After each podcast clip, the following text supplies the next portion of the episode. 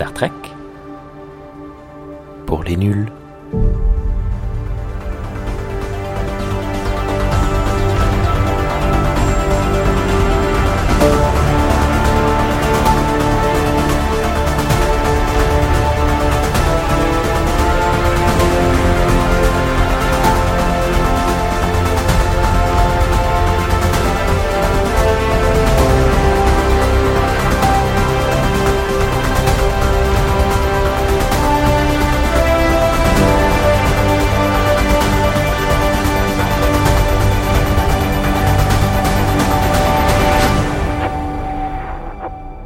Eh bien, bonjour, bonjour à toutes et à tous et bienvenue dans cette nouvel épisode, cette nouvelle émission, ce nouvel épisode, cette nouvel épisode, ce nouvel émission de Star Trek pour les nuls. Salut Guillaume, comment vas-tu? Salut, salut, euh, c'est le direct. Ce sont des choses qui arrivent bien rattrapées, hein, le bien Ouais, rattrapé, le, petit bafouillage. incroyable. Ouais, très très bien, franchement. Très tu bon. fais très bien de parler de direct parce que ben, euh, c'est une émission un peu particulière parce que suite à un problème, euh, je sais qu'il y a des personnes qui préfèrent nous écouter en live. Ben, euh, c'est suite à des petits problèmes avec Discord, cette émission ne sera pas en live. Euh, nous sommes donc euh, enregistrés euh, en, en confinement tous les quatre. Salut Margot, ça va? Salut, toujours aussi énergique tes intros, hein, vraiment, c'est euh, un plaisir. Ah, bah, J'espère que tout le monde va bien. Mais euh, oui, oui, j'essaye de, j'essaye de, de, de transmettre ma bonne humeur, et c'est le moment où tout le monde va penser à quelque chose qui n'est pas du tout de la bonne humeur, qui est l'inverse de la bonne humeur, qui serait, euh, se rapprocherait peut-être du de, temps- de pensée suicidaire. Salut Matou, comment vas-tu? Mm, Très bien, très bien. Tu peux vérifier que ça enregistre toujours parce que Margot a parlé et généralement euh, ça coupe chaque fois qu'elle parle. Ouais, non là, apparemment ça, va, ça fonctionne. c'est- le truc et tout. Il y a un truc, elle a un fluide. euh, On perd les, les émissions Kevin Timeline. euh, Le truc J'envoie des saute. mauvaises ondes, j'envoie des mauvaises ondes. À, à vous, à vous, Matou, à vous. T'avais fait un rituel pour qu'on la perde la première. Ah non, mais du tout. Moi, j'aime bien vous écouter parler. euh, C'est ce que je préfère dans la KTL, c'est quand vous en parlez. Ah, Ah, c'est gentil ça. Ah oui. Ah oui, il est, il je rappelle gentil. que j'aime bien Beyond. Hein, c'est le seul truc depuis 2009 que j'ai euh, apprécié dans le Star Trek euh, nouvel, nouveau. Ok. Euh, ben, ça tombe bien que tu aies enchaîné avec euh, la, la KTL parce que ben, justement, on se retrouve dans une émission euh, particulière parce que ben, c'est grâce à toi, Matou, d'ailleurs. Alors, je préfère prévenir nos, nos, nos auditeurs, nos auditrices. Euh, ce qui s'est passé pour pouvoir euh, réaliser cette émission n'est pas, euh, sans aller jusqu'à dire que c'est illégal, c'est pas vraiment légal ce qui s'est passé. Disons que certains d'entre nous ont des contacts dans une certaine région du monde euh, où sont produits de nombreux films. Et il se trouve que par un hasard assez euh, assez heureux, euh, Matou a réussi à mettre la main. Ah non, il fallait pas dire qui. Bon, Matou a réussi à mettre la main sur le scénario, une des une des euh, une des premières versions, une des seules versions hein, de toute façon du scénario qui a été longtemps un serpent de mer, puis qui a été confirmé, puis annulé euh, dans la foulée. Euh, film euh, Star Trek par Quentin Tarantino. Merci beaucoup Matou, Matou nous l'a transmis. Alors c'est pas la peine de le demander, malheureusement, euh, on, on l'a Alors, tous les déjà, quatre. déjà, je crois que tu viens d'envoyer la potence là. Non, non, Non, mais- déjà, déjà, déjà, j'ai couché pour l'avoir. Hein. Donc, euh, vous, je vous l'ai fait euh, tourner euh, tranquillement, hein, parce que on est ensemble, etc. Mais euh, voilà quoi. Hein, il a été assez euh, difficile de l'obtenir. C'est pas pour le donner comme ça.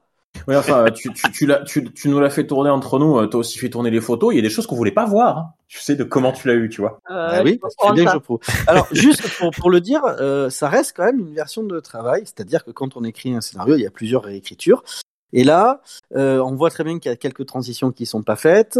Oui. C'est un, Euh, c'est un premier jet, quoi, disons. hein. Non, c'est pas vraiment un premier jet. C'est plus qu'un premier jet. C'est euh, ce que, comme je disais, c'est vraiment une version de, de travail sur lequel euh, on sent que euh, dans le, enfin Tarantino a donné euh, plusieurs directives, euh, une certaine, euh, une certaine, euh, enfin une perspective, voilà exactement, parce que je cherchais le mot. Et après, on est, ils ont écrit, etc. Et après, il faudra que, une fois qu'il aura validé le cœur de ce qu'il veut, les scénaristes reprennent un petit peu tout ce qui est euh, péripéties, enchaînement, euh, transition, tout ça. D'ailleurs, à ce propos, euh, pour parler de la KTL, hein, c'est l'un des, euh, des reproches que l'on peut faire au film Star Trek 2009, avec des transitions assez abruptes. parce qu'il faut savoir que euh, c'était pendant la, la grève des scénaristes. Et ça donne un petit peu ça. C'est par exemple le fait que euh, il est éjecté, euh, pouf, il tombe sur une planète, pouf, il y a Spock dans une grotte. Ça, ça fait clairement partie. Ah mais ça fait clairement partie de, de, de ce qu'est à peu près une version de travail, c'est-à-dire que si ça avait eu le temps d'être repris, ils auraient essayé de euh, d'amener, on va dire, ceci de d'autres manières. Ouais, justement, je. Alors, c'est une des réflexions. Je me suis, re- j'ai re-regardé la, la, la sem- euh, courant de semaine dernière les les trois les trois films euh, de la KTL, et c'est vrai que le premier a des euh, a des coïncidences. Euh, Franchement, si on était dans Star Wars, je dirais la force, elle est vachement présente parce que les, les personnages euh, ont vachement de chance. Ils se croisent au bon moment. Euh, c'est euh, quand même assez incroyable. Ah mais je pense que tu vois par exemple, on y reviendra après dans, dans, dans le Tarantino, mais la scène où il y a une espèce de mind melt, euh, si je me rappelle bien, parce que euh, comme je suis pas un grand spécialiste d'Akatel, vous me dites euh, vu que j'ai deux experts Oui. avec nous, Oui. il, il me semble bien qu'il y a un mind melt entre Spock euh, le vieux et euh, Oui. Et Kirk le jeune. Et Kirk jeune. Et donc clairement, c'était une scène qu'il voulait, donc dans un endroit intime qui peut être une, une grotte, et elle est rentrée là-dedans. Mais euh, voilà, elle était euh, sise dans un moment de un peu de tension avec euh, le moment de course poursuite. Donc il voulait, il fallait avoir ce moment de pic euh, de tension, enchaîner avec ça. Et s'ils avaient eu le temps, peut-être qu'ils auraient amené euh, des justifications ou euh, on va dire quelques éléments pour rendre ça moins abrupt pareil, il y a Scotty sur cette planète, etc. ou autre. Enfin bref, tout ça pour dire que voilà, souvent dans ces versions de, de travail, euh, comme je dis un peu plus, le, enfin le, le, réalisateur demande au scénariste, voilà, j'aimerais ci, j'aimerais ça. Il lui fait une espèce de, de lettre de mission et le scénariste l'y met. Il travaille ensuite avec le, le- sur les scènes qu'il veut et celles qui après les, les enchaînements ou autres, ça c'est euh, c'est au scénariste après. Et là, clairement, on a récupéré une, un élément où on sent vraiment la patte Tarantino, on sent que- quelles sont les scènes que lui veut vraiment euh, Mhm. mettre en avant. C'est vrai. Et après, moi qui bon. suis- même moi qui suis pas une experte de Tarantino et qui ai juste vu quelques-uns de ses films, genre il y a quelques mois, j'ai senti quand même le, le, le style et tout, et euh, c'est assez facile à visualiser en vrai.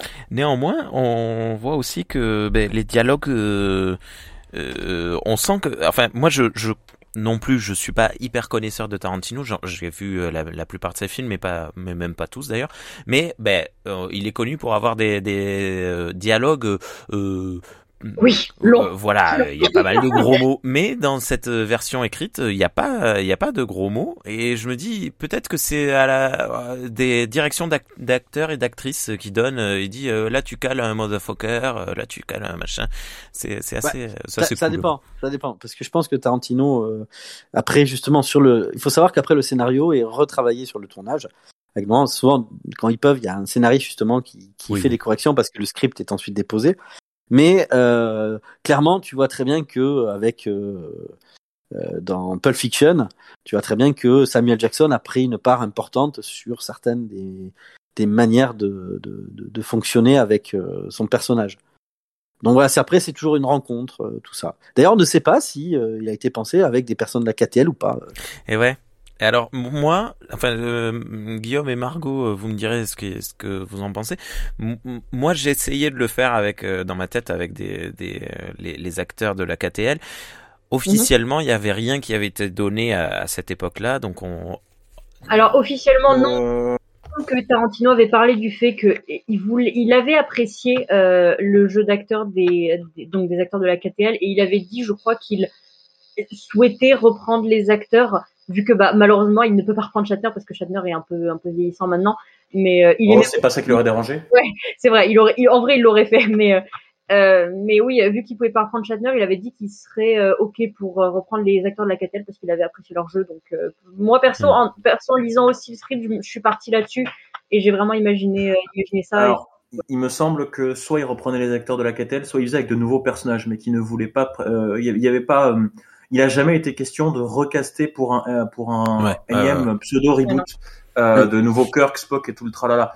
Donc euh, il y, a- il y avait pas mal de fois où euh, quand ce film, euh, comme tu dis, hein, Rémi, refaisait surface, puis euh, se faisait réenterrer, puis voilà. Euh, Il y a pas mal de fois où c'était euh, fortement suggéré, fortement présumé que si ça se faisait, c'était avec la KTL. Voilà, à la suite. Ouais, tout à fait. Euh, ben, donc, on parlait d'annulation. Là, il y a quelques mois, il y a quelques semaines, je sais plus, euh, quand a été à nouveau annulé le, le, le nouveau film prévu. Alors, je sais plus qui devait être le, le, le la réalisatrice. pas- ça devait être une Il, femme. il a pas été annulé. Hein. Non, non, il n'y a pas d'annulation. Non, il, a je- été, il a été reconfirmé récemment, là, il y a quelques semaines. Oui. Il a, il a été Alors- reconfirmé sans que les acteurs soient au courant. Voilà, c'est ça. Ah, voilà, c'est ça. c'est- voilà. Pour l'instant, les acteurs attendent encore un script. Ils sont tous chauds apparemment les acteurs, mais ils attendent un script. Voilà. Surtout, ils attendent de signer le contrat parce que je pense Aussi. que les contrats sont caduques. Et euh, les mecs, ils ont dû leur dire Ah, mais si tu nous veux, bah, on n'était pas à le faire pour 100, tu nous mets 110, va. Allez, merci. Ah bah de toute façon, euh, les contrats ils étaient caduques après Beyond, puisque euh, c'est à ce moment-là que Chris Pine et Kristen Stewart se sont barrés, puisque euh, Paramount. C'est pas vraiment ça. C'est pas ça. C'est que les contrats étaient signés, sauf que euh, Paramount est revenu pour leur dire qu'ils voulaient Oui. le faire à moins cher, Oui, Or- donc réduire leur cachet. De réduire leur cachet. Donc, ils n'avaient aucune obligation à réduire leur cachet. Donc, ils ont dit vous le faites au prix euh, qu'on a signé, ou euh, on le fait pas. Et donc, euh, soit euh, ils ont remis de l'argent au pot pour le faire, ou autre. Après, moi, je pense, tu vois, j'y croyais à ce projet de Tarantino parce que je me disais que peut-être justement, il pouvait avoir une rallonge financière pour avoir les, les Chris Pine et d'autres de, de la KTL. Parce que euh, justement, bah, il y a Tarantino, ça ramène du monde, donc tu te dis Ah oui, là, que- je vois aucun acteur ou actrice dire euh, non, j'ai pas envie d'y aller. Si c'est Tarantino. Voilà, donc euh, l'un dans l'autre, je pense, je pense que tu vois, ça, ça aurait pu se faire, mais euh, hélas, euh, bah, on n'a qu'un scénario en version de travail. Alors pareil, je pense qu'ils auraient très bien pu enlever les les les, les noms, parce que nous on a, enfin le truc, il y a Spock, Kirk, euh, Scotty, Uhura, tout, tout tout ce monde, mais je pense que après tu vois, ça c'est très facile de réécrire pour enlever, pour le- l'appeler euh, Jim, euh, enfin ce que tu veux, tu vois, les noms que tu veux, tu vois. Par, exemple- fait. par exemple, le capitaine Rémi, euh, tu vois. Ah, ça le va numé- bien, ça. le numéro 1 Margot, euh, le red shirt Matou, euh, tu vois. Je sais pas où est-ce Mais- que je vais me faire situer, mais euh, pour l'instant, je suis pas encore mort. Ouais. C'est déjà Mais ça. toi, t'es docteur. Ah super. Vous êtes sûr que vous voulez vous faire soigner par un malvoyant? Parce que Ouais, j'avoue que. ah bah, si c'est Matou qui vient se faire soigner, ça colle avec son rôle. Exactement. Non, mais je veux dire justement la technologie, tout ça peut permettre. Voilà, ça, ça aurait, justement, une belle thématique, tu vois. C'est-à-dire euh, que le, le docteur avec pas mal de- d'éléments. De toute façon, en plus, je te rappelle que ça n'existe pas les malvoyants. Regarde Jordi. Alors Jordi, ça, tu, tu as tout à fait raison. Euh, Jordi n'est pas malvoyant, il est aveugle. C'est vrai, tu as raison. Mais il a un visor. Oui, bah, je- mais, mais écoute, moi je veux bien un visor. Voilà, c'est, tu, tu m'en achètes un pour Noël, je veux bien. Merci. Après, je, suis- je suis d'accord avec ce que tu disais, Matou, euh, sur le fait qu'il n'y a pas de thème particulier dans le film qui fait que le comment dire que le scénario doit coller au personnage de, de TOS par exemple du genre euh, on n'a pas par exemple le thème récurrent de euh, le, le parallèle entre l'humanité et le et le, le côté vulcain de Spock tout ça et c'est pas c'est pas le sujet du film donc c'est vrai que techniquement les euh, on pourrait remplacer assez facilement les Ouais. personnages Je je On, a, on, on arrête d'avoir un Kirk qui doute à chaque fois de quitter Starfleet ou non. C'est ça. c'est marrant parce que le Kirk, je trouve qu'il y a, qu'il y a des changements chez Kirk dans, dans ce script-là d'ailleurs. J'en j'en parlerai après pendant notre scène, mais euh, je trouve que On va Kirk, en parler, mais euh, c'est c'est simplement que comme on est dans une aventure qui est hors fédération, euh, quelque part, euh, justement, il peut s'en donner à cœur joie parce qu'il n'est, je veux dire, c'est, il on n'est pas pas dans le terrain, dans le habituel, quoi. On n'est pas dans le Voilà. terrain habituel de Star Trek, quoi. Bah, qui fait que le côté vulcain de Spock devient plus, euh, on va dire, comic relief, parce que bon, Ah, Après, après, c'est, c'est, c'est pas plus mal que ce soit hors fédération, justement parce que euh, Kirk, dans, en tout cas dans 2009, est montré comme une personne qui n'a pas du tout la même façon de penser que les gens de la fédération, enfin que les que les officiers Starfleet. Euh, Mm. Il est, il est pas, voilà, et c'est ça qui lui, c'est ça qui lui donne son unicité en fait, dans les, au moins dans les deux premiers films, et qui font le bon capitaine qu'il est dans Beyond. Donc euh, que l'aventure se passe hors du territoire de la fédération. Oui, en un sens, ça fait qu'il peut se lâcher sur sa façon de penser ou qu'il peut Ah. justement Et- aller. euh, Il est dans son élément, on va dire. on va, on va, bon, on va, Rémi, Ouais, j'attendais que vous échangiez. On va quand même un petit Oui, peu parler de, de ce film, euh, De la enfin, de, de ce non-film, de, de ce scénario. donc, Euh, euh, bah, Oui, sur, euh, sur la trame, elle- de toute façon, elle est extrêmement simple. C'est, euh, enfin, simple. C'est-à-dire que un peu comme euh, les, les Indiana Jones euh, et tout, euh, le, le film en lui-même vaut mieux que, euh, on va dire les, pas, je dirais pas les péripéties, mais euh, le, le mot de l'histoire. Dit autrement, euh, on a un MacGuffin. Euh, qui est euh, ici une technologie euh, extrêmement avancée qui a été semble-t-il envoyé dans le passé. Alors on ne sait pas, ça c'est le côté que j'aime bien moi. C'est-à-dire qu'on n'a pas d'ambiguïté. Est-ce que c'est, euh, on assume la euh, temporal Cold War euh, d'Enterprise C'est-à-dire qu'on ne peut pas intervenir directement soi, mais imaginons que tu envoies une bombe nucléaire du temps de Louis XIV. J'imagine la tronche de l'Europe. Donc, euh, je veux dire, il y a, un côté comme ça en envoyant cette idée de technologie ou autre. Après, ça, peut donner envie d'avoir une suite, euh, de faire. Euh, je trouvais ça très intelligent d'assumer à la fois le, côté guerre temporelle, sans vraiment trop le dire, parce que les, les, personnages n'en savent absolument rien. Mais voilà, si on veut mettre le bazar quelque part, il y a rien de mieux que d'envoyer une technologie qui est, comme on dit, un game changer. C'est-à-dire quelque chose qui permettrait de, de mettre des, c'est comme un effet papillon, tu vois. C'est juste un petit bout de D'ailleurs, par rapport à ça, j'ai trouvé ça excellent que d'habitude c'est l'équipage de l'équipage de, enfin, de, de, la fédération donc qui se retrouve face à un cas de comment dire euh, où ils doivent appliquer la, la, directive première, donc ne pas offrir de technologie trop avancée à une, à une euh, comment s'appelle à une civilisation qui sur laquelle ça risquerait de enfin, que ça risquerait de chambouler.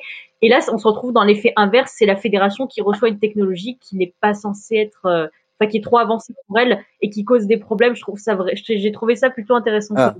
euh, et mais bon et justement le but alors pour revenir c'est que une telle technologie euh, qui est en fait il y a une double technologie ça se joue sur le déphasage pour ceux qui ont vu des épisodes euh, de TNG euh, et tout, c'est euh, simplement la possibilité d'être déphasé. Alors ça, ça a l'air de rien, mais quelqu'un qui peut se déphaser peut accéder à n'importe quel endroit, sauf le temps qu'on comprenne des contre-mesures.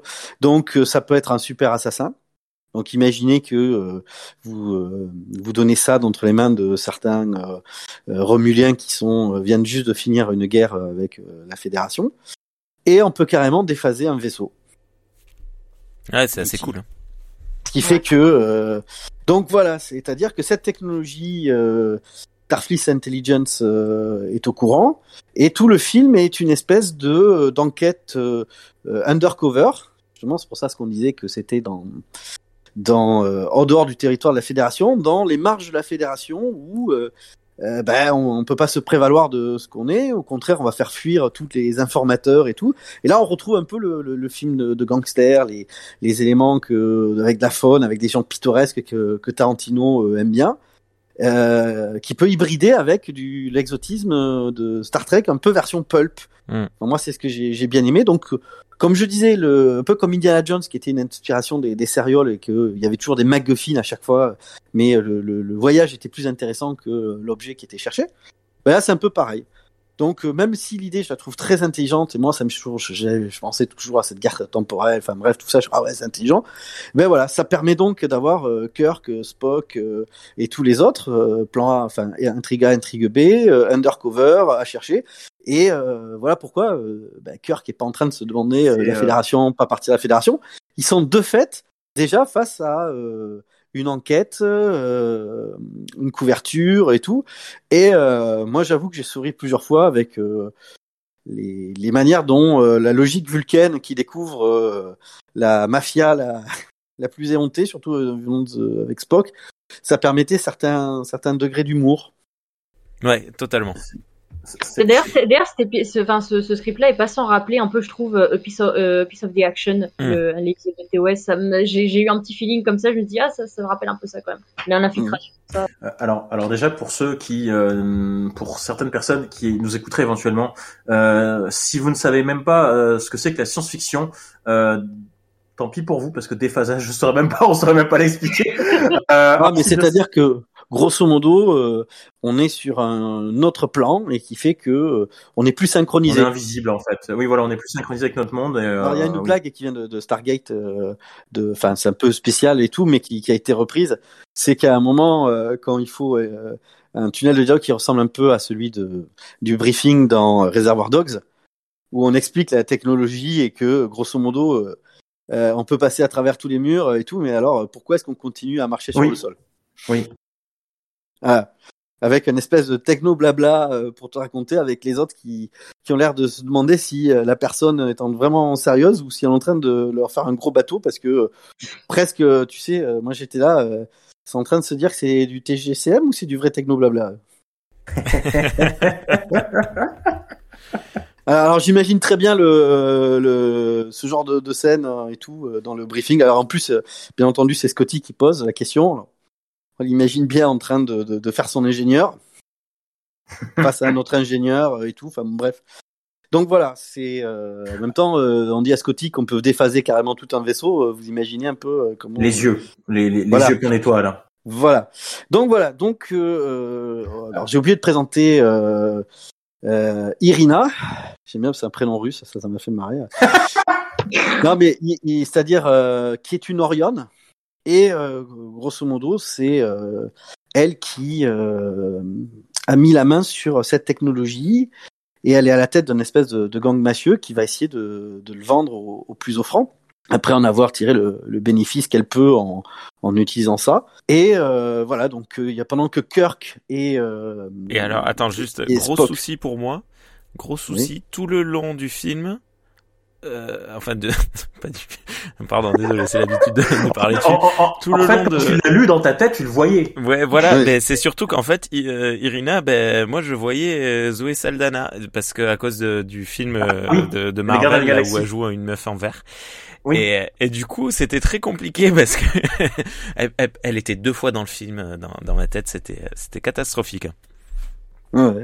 Donc je disais Irina. Donc pendant que Kirk et Spock sont à la poursuite d'Irina, euh, on a Oua, Scotty et Sulu qui eux sont à la recherche du, euh, on va dire, de l'autre MacGuffin qui permet de faire phaser un, un vaisseau.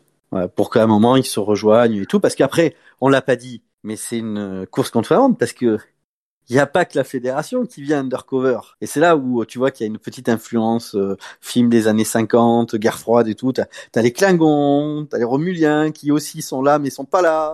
Et, et, et, et c'est intéressant parce que pour le coup, ça nous remet un peu les Klingons qu'on avait dans la série originale, qui étaient moins, euh, qui, qui étaient plus euh, sous couverture, qui étaient plus opération cachée euh, et manipulation euh, que que ce qu'on aura euh, à l'avenir.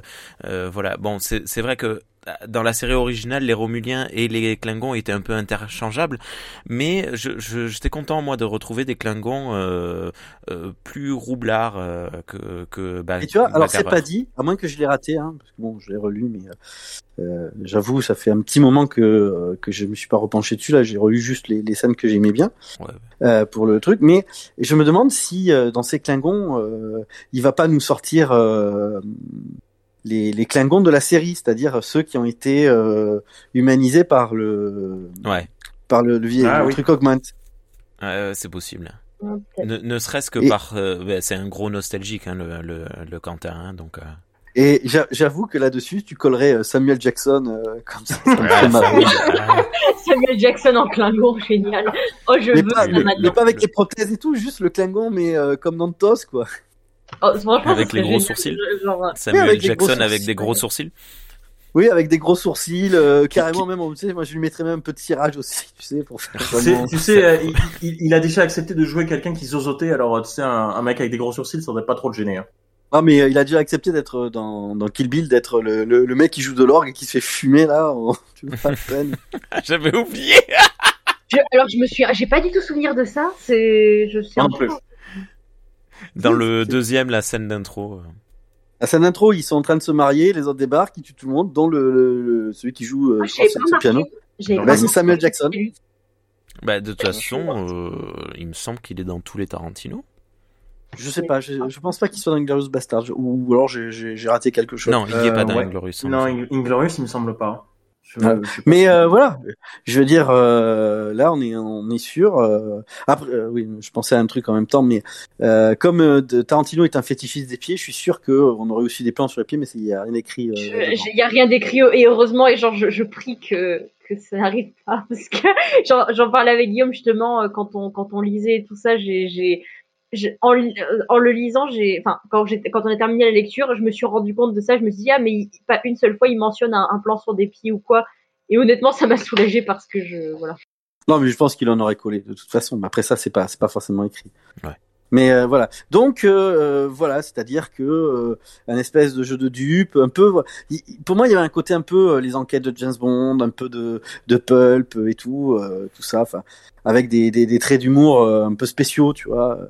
Par exemple, on est, euh, ils ont rendez-vous d'un moment dans un dans ce qui est pour moi très fortement suggéré comme étant euh, un, un ils appellent ça le, le bar dans un espèce de saloon ou autre, mais qu'en fait, ce qui m'a fait penser à une boîte échangiste et tout, parce qu'ils expliquent que c'est là où euh, toutes les, les, les races peuvent se, se mélanger euh, et tout.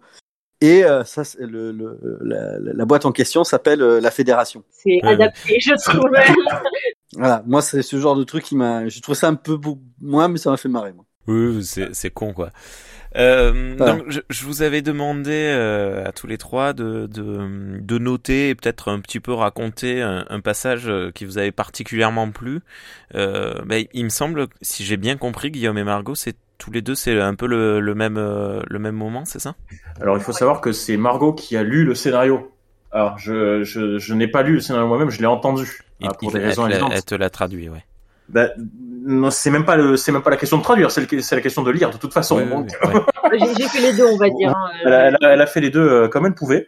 Et euh, ouais, non, il y a, il y, a, y a quelques trucs. euh, quelques... Alors déjà, j'étais en train d'y penser quand vous faisiez le, le, le résumé. En fait, c'est c'est quand même assez drôle de se dire que euh, un hypothétique quatrième film, quatrième film Star Trek euh, qui se serait éventuellement passé dans la Kelvin Timeline euh, aurait fait que la Fédération aurait couru après une technologie venue du futur dans une timeline qui a été causée par l'arrivée d'une technologie du futur dans le passé. Mais il y a pas mal d'écho avec le premier. Et tu vois, ça, justement, moi j'ai adoré que justement ça, ça pouvait faire un écho, c'était très bien vu. Mais après, on peut carrément, tu sais, se mettre à la place. Est-ce que l'arrivée de Nero n'est pas elle aussi, tu sais, euh, participer à cette, euh, tu vois, à, à, euh, s'il y a un plan, euh, tu vois, un plan dans le plan ou un truc comme ça, de déstabilisation de, de l'époque de Kirk euh, venant du futur? Alors, alors théoriquement non. D'après ce qui n'est pas canon, je tiens à préciser, d'après les comics, notamment comics Countdown, il y a rien qui dans ce sens-là. Maintenant, Star Trek Online, qui est toujours tout aussi peu canon, avait théorisé qu'en fait la destruction de Romulus par la supernova causée par l'étoile de je sais plus quel euh, système, donc euh, la même qu'on voit dans le comics Countdown, euh, n'était absolument pas accidentelle. La création de la supernova n'était pas accidentelle, c'était un acte euh, terroriste, je sais plus de, de quelle espèce, pourquoi. Euh, voilà, il y a tout un arc Ah sur oui, la- c'était euh, c'était pas les les pas les iconiens mais euh, Non, non, les Iconiens, c'est plus tard. c'est pas, pas lié justement, je crois. il me semble, il me un semble lien, pas. Il me semble pas parce que vu la puissance des Iconiens d'être une planète, euh, ils l'auraient fait eux-mêmes. Mais je sais, je sais plus si c'était pas des groupuscules terroristes, etc. Donc il y, y a une théorie non canon qui, qui dit que la destruction de Romulus aurait été plus ou moins provoquée volontairement, pas un événement naturel. Voilà. Donc après, t'en fais ce que tu veux. Mais tu vois, justement, tu vois, ce- cette manière de se lier au premier, de faire des nœuds un peu au cerveau, mais pas inutile. Moi, je trouvais que c'était euh, une plus-value, et pour ça que j'aurais, j'aurais bien voulu que ça soit la Kevin Timeline, parce que ça aurait pu ouvrir des, des portes, euh, tu vois, à, à- justement à une intrigue temporelle euh, et tout, parce que là, on y joue, mais bon, de manière un peu, peu- peu secondaire. Mais bon, voilà. Tout ça pour dire que euh, j'ai trouvé le, le MacGuffin porteur euh, et tout ça. Donc, Rémi, oui. Ben non, allez-y, euh, Guillaume et Margot, euh, racontez-nous.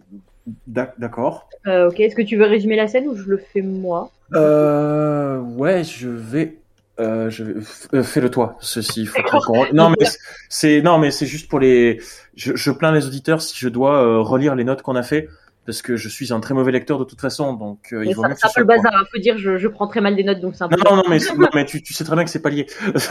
c'est c'est juste moi qui aurais du mal à lire des trucs euh, que j'ai pas appris par cœur. c'est pour ça. Euh, donc alors notre scène à nous perso qu'on a le plus préféré c'est ben une scène de combat du coup. Euh, parce que personnellement je suis pas sensible aux longues scènes de dialogue de de Tarantino. Je, généralement c'est ce que j'aime pas dans ces films justement et je, je suis toujours plus impressionnée par euh, l'inventivité des scènes d'action.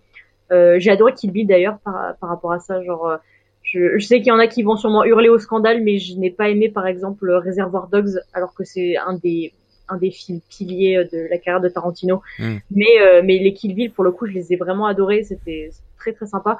Et en fait, justement, j'ai retrouvé un peu de Kill Bill dans euh, bah, une scène de combat en particulier qui est dans le film quand euh, Kirk, Spock et McCoy sont, bah, on, on, découvre en fait qu'ils sont, euh, qu'ils sont sous couverture et ils se retrouvent face à une, euh, face à un groupe de, de Klingons donc qui veulent bah, euh, bah, leur péter la gueule. voilà, il n'y a pas à dire autrement. Et euh, ils doivent bah, un peu faire avec ce qu'ils ont. Ils sont dans une, une salle, une salle de d'objets de, de, collection, je crois, ou d'objets de contrebande. Donc il y a, il y a non seulement du mobilier, mais il y a aussi un, un tas d'armes un peu, un peu, enfin comment dire, en tout cas de ce qui est écrit dans les comme accroché, euh, ah, voilà, comme, comme, accroché sur les murs exposé quoi c'est ça et euh, y a, après il y a des euh, y a, je crois qu'il y avait marqué dans la description que Spock se sert d'un de d'armes variées pour pour se débarrasser des ennemis et euh, j'ai réussi j'ai réussi pas mal à, à l'imaginer plutôt euh, voilà et euh... armes variées, ça veut dire qu'il se sert aussi certainement du mobilier. Oui, voilà, exactement. Ça. À, un moment, à un moment, il, il, il cite le fait que, que McCoy lui envoie, je crois, une, une, une chaise ou un truc comme ça, et, Spock euh, balance la chaise dans la, dans la tête d'un Klingon. C'est voilà. C'est et ce qui est assez marrant dans cette scène, c'est que euh, le, bah, on s'attend à ce que Kirk participe activement au combat, mais euh, au final, il est, il se fait ratatiner assez rapidement. Et j'ai trouvé que c'était un, un, bon moyen de démystifier un petit peu le, le, côté de Kirk qui est tout le temps dans la bagarre et qui est, qui est toujours euh, pas, pas qui gagne toujours au final. Et euh, au final et au finalement bah faut que j'arrête de dire au final désolé. Et c'est euh, donc Spock et McCoy qui se retrouvent vraiment face aux ennemis. Donc bah McCoy qui pour le coup a pas vraiment d'expérience en combat enfin ça calquait enfin ça collait plutôt bien à TOS parce que euh, dans dans TOS on voit même pas pas du tout McCoy se battre, il me semble. Ouais, mais après, quand euh... tu vois la carrure de Karl Urban, j'aimerais pas me prendre une Oui, voilà, bah, il, y, y, a de ça aussi. Mais euh, je pense que il a, là, Tarantino a plus voulu coller à TOS qu'à la KTL parce que je crois même que dans les comics de la KTL, il y a un moment où on a, on a Bond justement qui, soit qui se bat, soit qui a un, un côté extrêmement stratégique que j'aimais bien d'ailleurs, mais là, c'est pas du tout ce qui a été fait. Donc, euh, on a McCoy qui est plus là en tant que support pour aider Spock et euh, justement, bah, c'est Spock, c'est la, donc la personne qui se bat contre les Klingons. Donc, tu as une première salve de Klingons qui lui arrive dessus et qu'il arrive à, dont il, arrive à se débarrasser apparemment avec le, le sous-mana. Donc, euh, non seulement il se sert de, de ce qu'il y a autour, mais il utilise le sous-mana aussi, qui est, ce qui est très très cool. Parce que on n'a jamais vu, je crois, euh, Spock utiliser le sous-mana dans TOS. Alors, non, pour les ignares, on ne voit non plus euh, utiliser le Fusroda. Hein. Voilà, pour, voilà je m'attendais, je m'attendais un petit peu à ça. Pour les, euh, pour les ignares euh, et les gens qui veulent être un petit peu plus sérieux que Rémi, le, le Susmana, c'est un art martial vulcain. Euh, je t'emmerde. Et voilà, le quota de gros mots, on l'a peut-être pas dans le film de Tarantino, mais on l'a dans l'émission, ça c'est fait. Euh, donc c'est l'art martial vulcain. Et euh, non, je ne me l'appelle pas avec mon savoir infini, je l'ai appris cet après-midi grâce à Margot, justement. Voilà. voilà. Et euh, alors apparemment, je crois que la première fois qu'on mentionne le Susmana, c'est dans Star Trek Enterprise, c'est T'Pol qui euh, qui l'utilise pour enfin pour l'enseigner à à une enfin un peuple qui qui se fait martyriser par un par un peuple extérieur à leur planète et donc elle leur apprend à se défendre pour enfin se défendre contre l'envahisseur quoi. Et euh, on, on, en parle aussi dans Star Trek Discovery parce que ben euh, ouais. comment elle s'appelle? Michael euh, pratique le sous-mana justement. On, on, en parle dans la saison 1 quand elle se bat contre Sarek. Donc elle fait du voilà. Fou, quoi. Mais voilà. Mais j'ai cherché et j'ai pas vu de mention euh, du sous-mana dans TOS à part dans les romans. Donc euh, je pense que ça n'a jamais été mentionné dans TOS. Ouais, et puis même donc, dans la KTL, dans la KTL, Spock ouais, il se bat à coup de poing simple. Hein, il fait de la lutte oui, classique. Voilà. Pour, pour le peu, pour le peu qui se bat. Ah, et j'ai revu une To Darkness hier euh, face à Cannes. Elle est sympatoche oh, ouais, la baston. Ouais, elle est... Ah oui, elle est, elle est très sympa. Euh, ouais, c'est génial. Il n'utilise pas la suce la moi. Oh, oh, oh. Mais euh, voilà donc ça descend, ça descend. C'est ça. Donc là vraiment la première partie du combat c'est très euh, traditionnel entre guillemets parce qu'il y a il y a voilà au début il se sert beaucoup du, du sous mana contre les ennemis et tout sauf que bah au bout d'un moment il commence à y avoir bah, trop d'ennemis et euh, il y a ce moment vraiment euh, que je trouve génial où McCoy lui balance une lire-pas qu'il qui trouve dans un sur un coin de mur ou je ne sais quoi. Et, euh, et donc Spock se bat avec une lire-pas et vraiment la description, ça se voit que ça va être typiquement ce ce genre de scène à la Kill Bill où t'as où t'as vraiment un combat très spectaculaire avec du sang qui gicle partout et et, euh, et vraiment j'ai envie de voir ça parce que vraiment rien que dans ma tête ça, ça avait l'air génial et euh, alors ça a l'air surtout intéressant. Euh, ça. ça, ça a l'air surtout intéressant en termes de couleur parce que ouais. Spock qui s'en prend plein la gueule, il saigne vert Et les Klingons, on le sent rose et bien rose. Et même moi qui suis pas un fan des, des giclées de sang façon Tarantino qui sont absolument pas réalistes, euh, j'avoue que la scène me tente bien pour ça. Parce que... Après, après, euh, c'est vrai qu'il y a ce côté un peu humour parodique et tout ça, mais euh, par contre, Tarantino a pas laissé de côté le l'esprit guerrier Klingon parce que on en on, en parlait tout à l'heure le fait que là les, les Klingons et les Romuliens sont pas interchangeables dans ce script et c'est vrai parce que la scène est vraiment introduite euh, vraiment typique de la manière Klingon avec euh, la question de l'honneur euh, etc un combat honorable et tout. C'est pas juste il y a des nobodies qui leur tombent dessus et puis voilà quoi. C'est c'est vraiment bien bien tourné et tout. Donc ça, ça, se voit que Tarantino connaît son sujet quand même.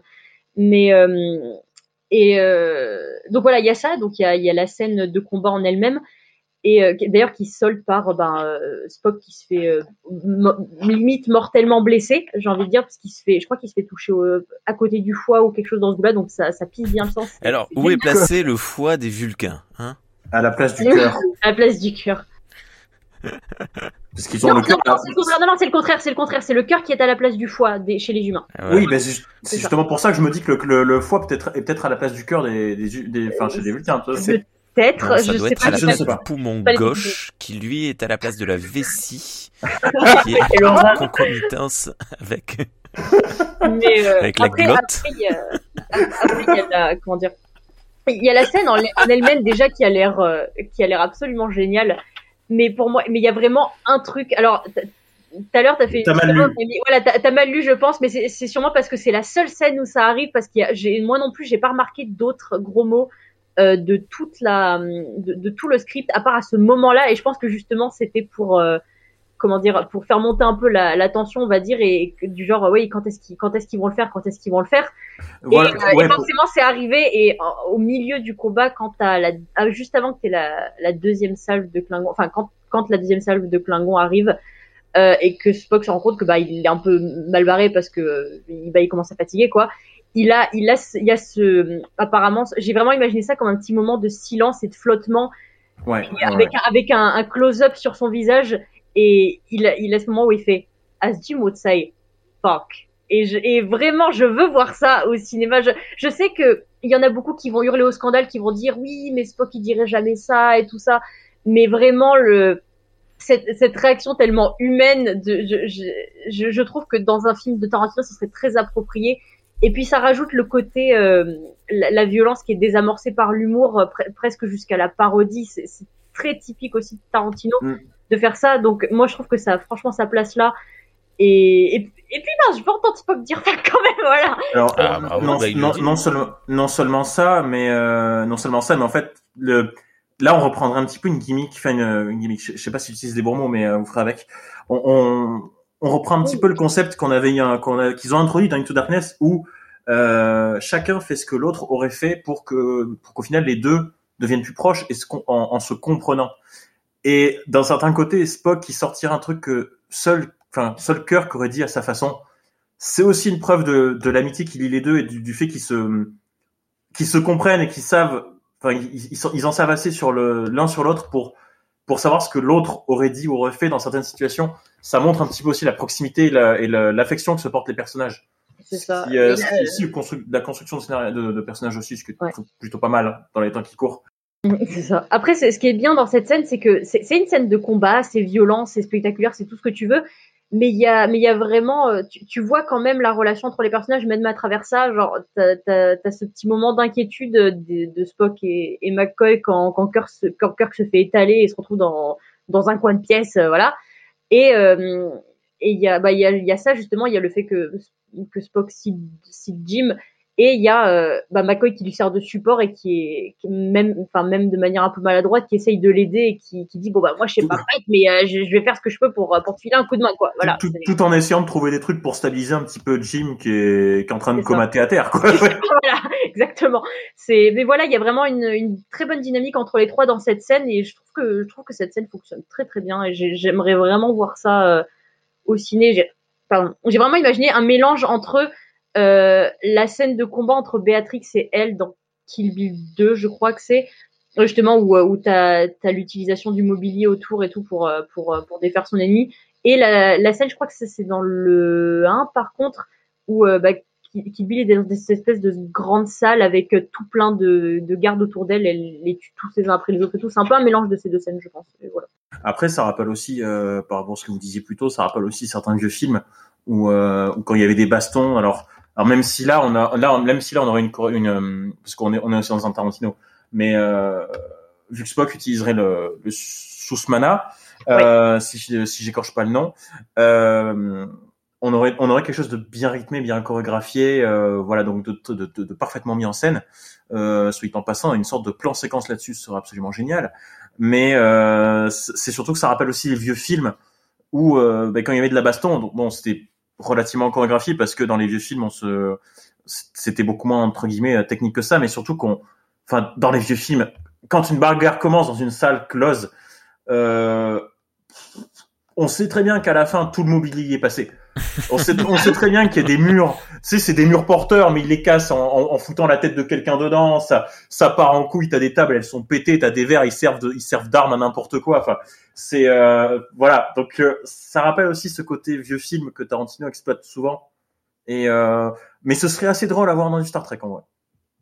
Surtout que une salle de collection, euh, même d'objets de contrebande, tu as une salle de collection d'objets de contrebande. Pour ceux qui aiment, euh, mais si c'est bien fait, bah, ce serait la salle où tu peux foutre des historiques partout, notamment une Lirpa qui en, somme est une référence aussi à la série originale. Et euh, tu, tu, pourrais tu pourrais mettre plein de trucs euh, de, de, de, de l'époque des, premières séries en fait euh, là-dedans pour euh, pour euh, exciter un petit peu le, le côté nostalgique des, des premiers fans quoi. Ouais ouais tout à fait. Ben, tu vois Margot, il y a tout à l'heure tu disais que tu n'aimais pas euh, Reservoir Dogs. Ben moi c'est un peu un de mes un de mes films favoris de Tarantino. Et, Et justement la la scène qui m'a qui m'a le plus plu là dans de ce que j'en ai lu, c'est une scène la scène qui enfin euh, qui vient juste après euh, ce combat euh, qui qui est un peu basé enfin c'est comme si en en l'espace d'une scène tu avais un condensé du film entier Reservoir Dogs avec Spock, donc euh, qui est touché au, au foie, cœur, estomac, je sais pas trop quoi, qui baigne dans une mare de sang. Et euh, qui a deux doigts de, de, de mourir, hein.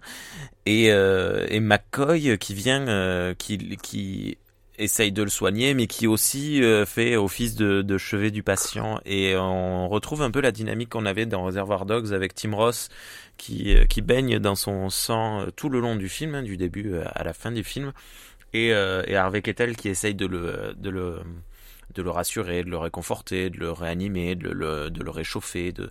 Et ces deux, deux mecs qui jurent comme des chartiers et qui qui c'est des des gangsters qui sont méchants. Bon, Tim Ross n'est pas un gangster, mais bon voilà. Et, euh, et en fait, Harvey Kettel, il est euh, il est extrêmement maladroit, mais il est tout le temps gentil avec euh, avec Tim Ross. Et il arrête pas de lui dire ah ouais bon le ventre ça saigne beaucoup, mais tu vas voir, tu vas pas mourir, c'est c'est bon, c'est rien de grave. Puis tu auras une belle cicatrice pour impressionner les filles, tout ça tout ça. Et et McCoy euh, qui est euh, bah, qui est qui est McCoy hein, de toute façon le Bones de, de, de performer surtout performé par euh, par Carl Urban euh, je, que je trouve euh, assez assez rigolo. Un peu moins dans dans Into Darkness d'ailleurs. Je trouve qu'il râle un peu trop. On le voit pas on le voit pas beaucoup dans Into Darkness en même temps. Ouais mais quand on le voit il saoule quoi. Enfin bon bref. Il fait les meilleurs jeux de mots de toute la trilogie. Ah bon? Je me je me souviens pas je, non, mais je suis désolé. J'aime beaucoup la, la, la, phrase où il fait euh, ouais, on braque pas une, on braque pas une banque avec une caisse qui a un pneu crevé. Et, euh, la, suivante, je sais plus ce que c'est. Euh, je sais, il en, il en sort deux sur la passerelle avant que, avant que Jim lui dise de fermer sa gueule et de lui ordonner ça d'ailleurs. Et, j'aime beaucoup quand il sort ce genre de phrase. Je sais pas pourquoi, j'aime bien. Moi, ça me fait rire. Ouais, c'était des punchlines. Bah, c'est des punchlines. Euh, ouais. Ah, ok. Et, euh, et donc là, ben Bones, euh, il est un peu comme ça. Tu vois, enfin, on comprend assez assez facilement que, ben ouais, il est un peu paniqué quand même parce que Spock, il est euh, dans un très mauvais état. Mais il, il essaye de lui balancer euh, des, euh, des, euh, des phrases à la bonne en lui disant allons euh, c'est pas c'est pas aujourd'hui que je, je, sais plus. Ah, en plus c'est pas facile à traduire. Euh, c'est pas aujourd'hui que tu vas que tu vas crever euh, avec tes oreilles pointues je sais pas quoi. Bon il fait deux trois références au sang vert etc et ce qui est aussi assez rigolo c'est enfin rigolo intéressant, c'est Spock qui commence à délirer, un peu comme euh, Tim Ross dans, dans Reservoir Dogs. Euh, il commence à, euh, à raconter des événements passés. Alors on sait pas ce qui a existé, ce qui a pas existé. Je trouve que c'est un peu gros, mais bon, euh, voilà. Quand il dit euh, j'aurais dû l'épouser, alors on sait pas de qui il parle. Est-ce qu'il parle de de Oura si on est dans la KTL Est-ce qu'il parle d'une autre, euh, d'une autre, euh, d'une autre personne, euh, etc. Il raconte ça. Il dit ah je me souviens quand j'ai volé. alors j'ai pas compris le, terme. enfin il utilise un mot un mot alien donc je, je ne sais pas peut-être une voiture ou un truc vulcain je sais pas et c'est c'est assez surprenant de voir Spock dans cet état-là pour dire à quel à quel truc alors là pour le coup est-ce qu'on n'est pas un peu dans le out of character? Je, je, C'est possible parce que bah, Spock, il me semble que Remarque, je je sais pas si on l'a déjà vu dans la saga dans un dans un état comme ça. Hein. On l'a déjà vu sans son cerveau euh, dire à à, à, à Bones comment le soigner. Mais bon, euh, c'est voilà, c'est c'est une scène moi euh, qui je je pense aurait pu être aurait pu être sympa et euh, que j'avais trouvé pour laquelle j'ai trouvé j'ai éprouvé de l'intérêt. Et, ouais. et voilà, en plus c'est cool parce qu'elle vient juste après une scène de débauche visuel. Euh, donc on a, ben, Tarantino, c'est souvent des lieux, des huis clos, hein, ces films, pas, tout le temps, hein, mais souvent des, huis clos. Et, euh, donc, voilà, il est forcé d'enchaîner des, moments de grosse violence avec des moments d'intimité. De, mais il n'y a, a, pas une, y a pas une référence dans le dialogue? Enfin, encore une fois, non, seulement je ne l'ai pas lu moi-même, mais en plus de ça, du coup, c'est Margot qui, qui me l'a traduit comme elle pouvait. Euh, donc, il n'y a pas une référence à Beyond justement quand quand Bones c'est de lui dire qu'il va pas crever. Il, il, lui rappelle pas un petit peu la blessure qu'il a eu dans Beyond en mode ouais c'est pas c'est pas cette fois-là que tu vas crever, pas comme l'autre fois où tu t'as c'est passé de cm du cœur ou je sais quoi non. Je faisait exactement référence à ça, c'est possible. Mais euh, alors c'est ouais effectivement c'est soit il faisait référence à Beyond soit à une totalement autre mission mais euh, après la, la, scène en elle-même euh, la scène en elle-même où Spock délire fait enfin peut être aussi interprétée comme une référence à Beyond oui. justement McCoy le dit mot pour mot où oh, vous euh, vous partez dans un délire c'est alors j'ai pas vérifié j'ai pas vérifié mais il me semble qu'à un moment euh, alors Spock cite quelque chose je, je, me demande si ce serait pas du Shakespeare parce que ça aussi ils l'ont fait dans Beyond et c'est assez connu que Tarantino, enfin les personnages de Tarantino n'arrêtent pas de faire des références à plein de choses, voire même des, des références internes à l'univers de Tarantino. Genre, euh, euh, comment dire En fait, il fait des références à, plein d'auteurs ou d'autres films ou quoi, un peu comme un, enfin pour que le spectateur, enfin pour voir si le spectateur a la référence et pour voir s'il comprend mais euh, il a aussi créé ses propres références à l'intérieur de ses films de, choses qui n'existent pas de base, mais il en parle dans plusieurs films différents apparemment. Et c'est voilà. Donc je sais pas si c'est effectivement du Shakespeare, ça y ressemblait, mais euh, ou si c'était une référence interne à, un peu à son univers, je, je saurais pas dire, mais voilà. Mais oui, clairement, ça, ça ressemble pas mal à. Enfin, il y a, y a, clairement une, une référence à la, à la scène de Beyond où, où Spock commence à délirer. Hein. Ouais, Ok. Matou, tu, tu voulais nous parler d'une scène euh... Bah, moi, c'est-à-dire, comme très souvent chez, chez Tarantino, j'aime bien les scènes d'intro. Ouais. Parce qu'elles sont, euh, sont euh, je veux dire, euh, presque comme, une, comme un court-métrage. Dans le sens qu'elles ouais. Euh, sont assez clos, elles, tu vois, elles ont une énergie, elles ont quelque chose qui fonctionne très bien. J'aime pas du tout Inglourious Bastard, mais j'adore ah, sa merde. scène d'intro. Ouais, ouais. Ouais, elle est, elle est vraiment chouette. Hein. Et euh, là, je retrouvais un petit peu ça, c'est-à-dire que euh, on est envoyé euh, sur, euh, on va dire, Irina qui essaye d'échapper à un gang et qui se fait attraper par par ce gang.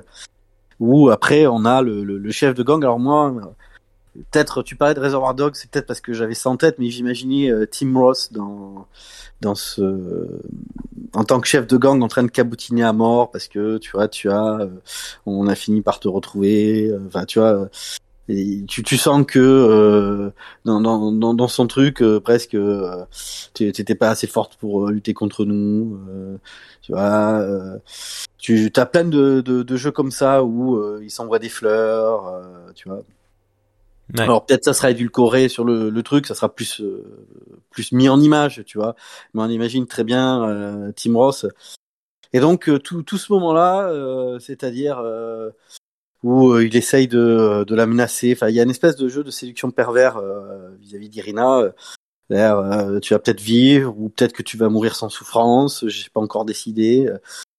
Ça dépendra de ce que tu me diras. Euh, Si tu m'es inutile, euh, bah, je te rendrai utile euh, en prenant plaisir à te torturer. Enfin, tu vois, c'est ce genre de, de truc. Je t'ai dit, euh, c'est quoi ce, ce machin? Et euh, donc, euh, tu sens qu'au début, tu, tu, tu- sais pas qui est ce personnage. Tu vois juste qu'elle est un peu la victime de, de, de- cette espèce de, de gougnafier là qui arrive. euh, Tu sens bien qu'elle est sur la défensive et jusqu'à ce que on découvre à la fin que tel est pris qu'il croyait prendre.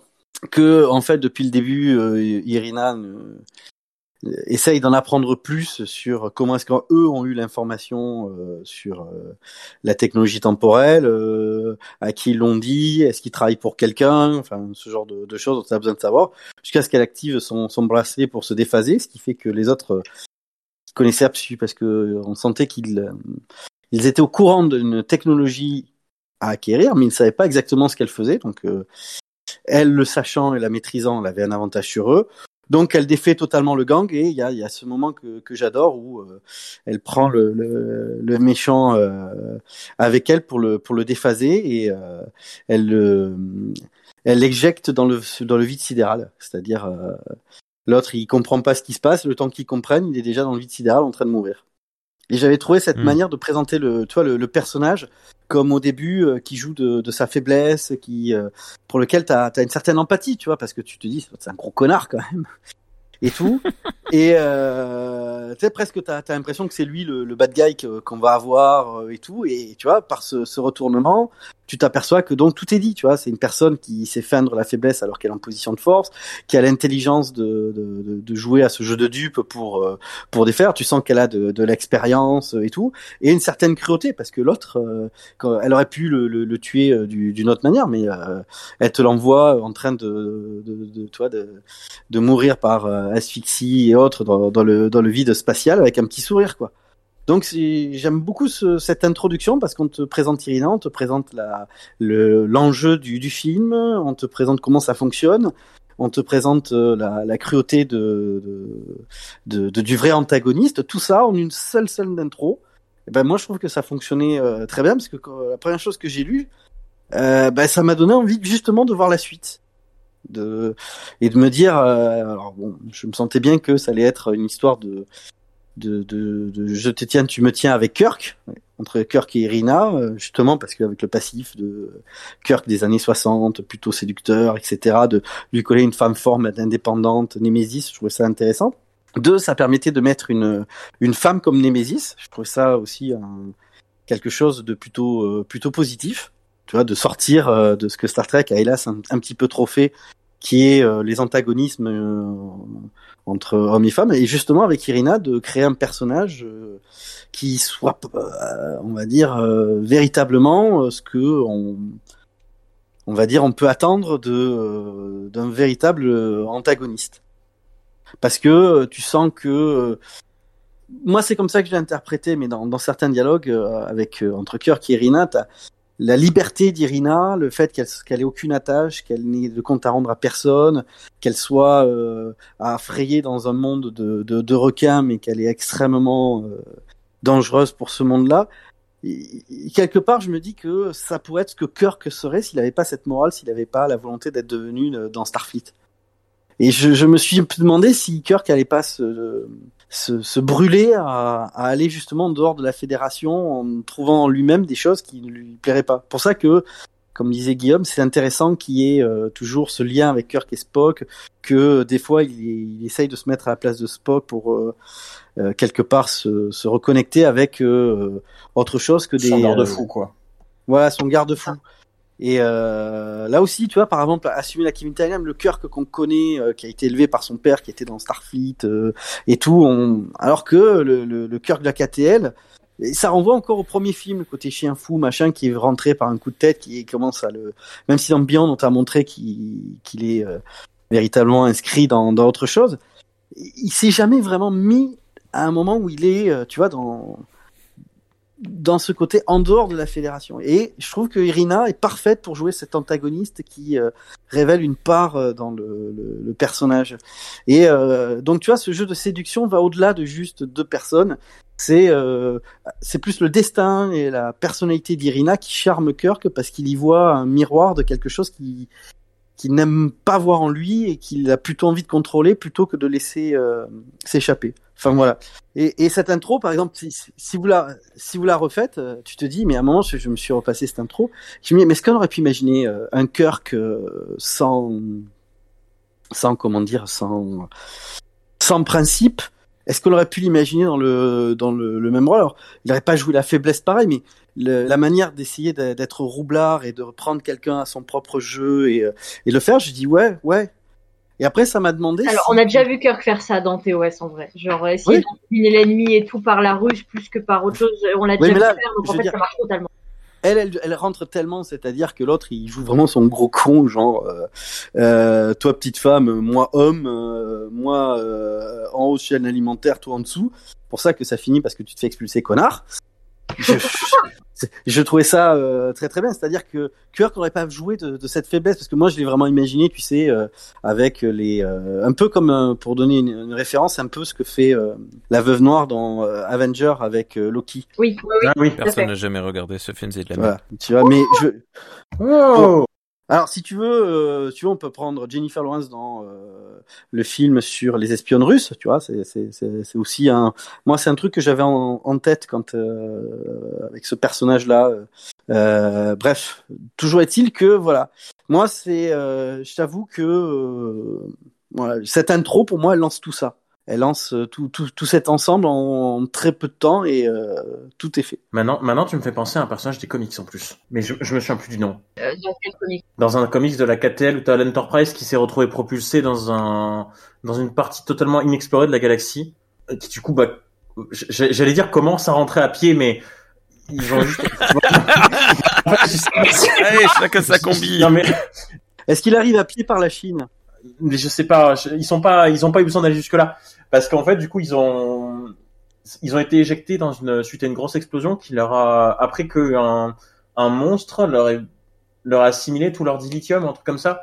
Donc du coup, ils peuvent plus passer en distorsion. Et du coup, pendant euh, pendant plusieurs semaines ou plusieurs mois, t'as euh, tu, tu les vois euh, dans le vaisseau. Je crois que je crois qu'à un moment donné, tu commences, ils ont même commencé à dessiner de la barbe sur Kirk pour parce que voilà. Et ils font la connaissance d'une espèce de contrebandière à la peau euh, rosée rouge qui revient dans les de Ligo d'ailleurs. Elle revient dans, dans, un ou deux de Ligo, il me semble. Je crois que je vois de quoi tu parles, mais je ne voilà. sais pas te donner son nom. Et euh, je me souviens plus de son nom. Hein.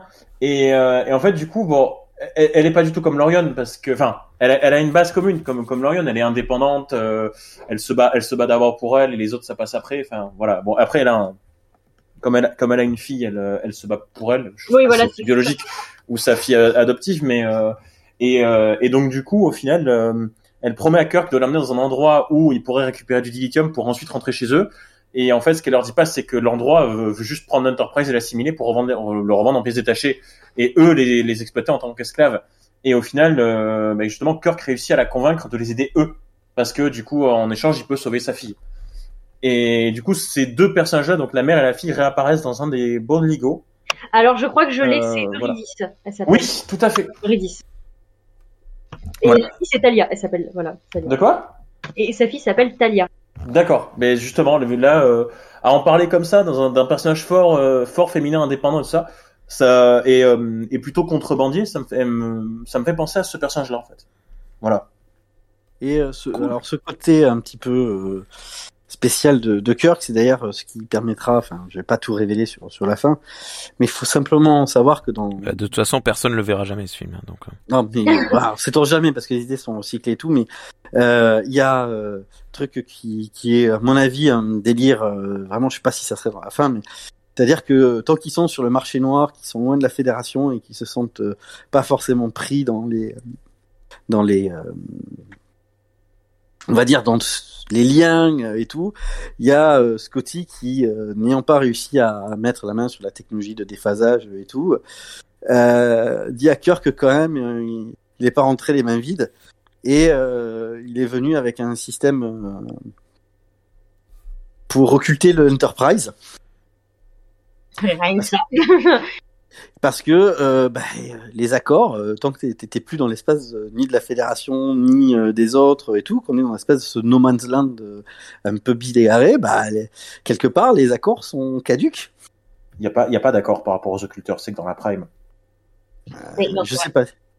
Je sais pas sur après, mais toujours est-il que moi j'avais compris ça, c'est que euh, il avait ramené euh, le- le- le- l'occulteur parce que euh, Ah, Peut-être qu'ils vont en parler justement dans le film après, ouais, je sais pas. Enfin, dans, dans le Ouais. même film, du coup.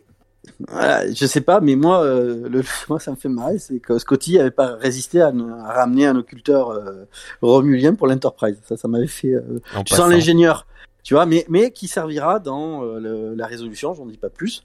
Mais voilà, ça, ça m'avait fait, euh, ça m'avait bien fait sourire. Mais c'est là que je me suis dit, c'est par exemple, alors peut-être parce que dans, dans ma tête, justement, il y a le Kirk Prime euh, qui, qui est mignon, mais je me dis jamais le Kirk Prime n'aurait accepté ça, tu vois, il aurait été plus dans.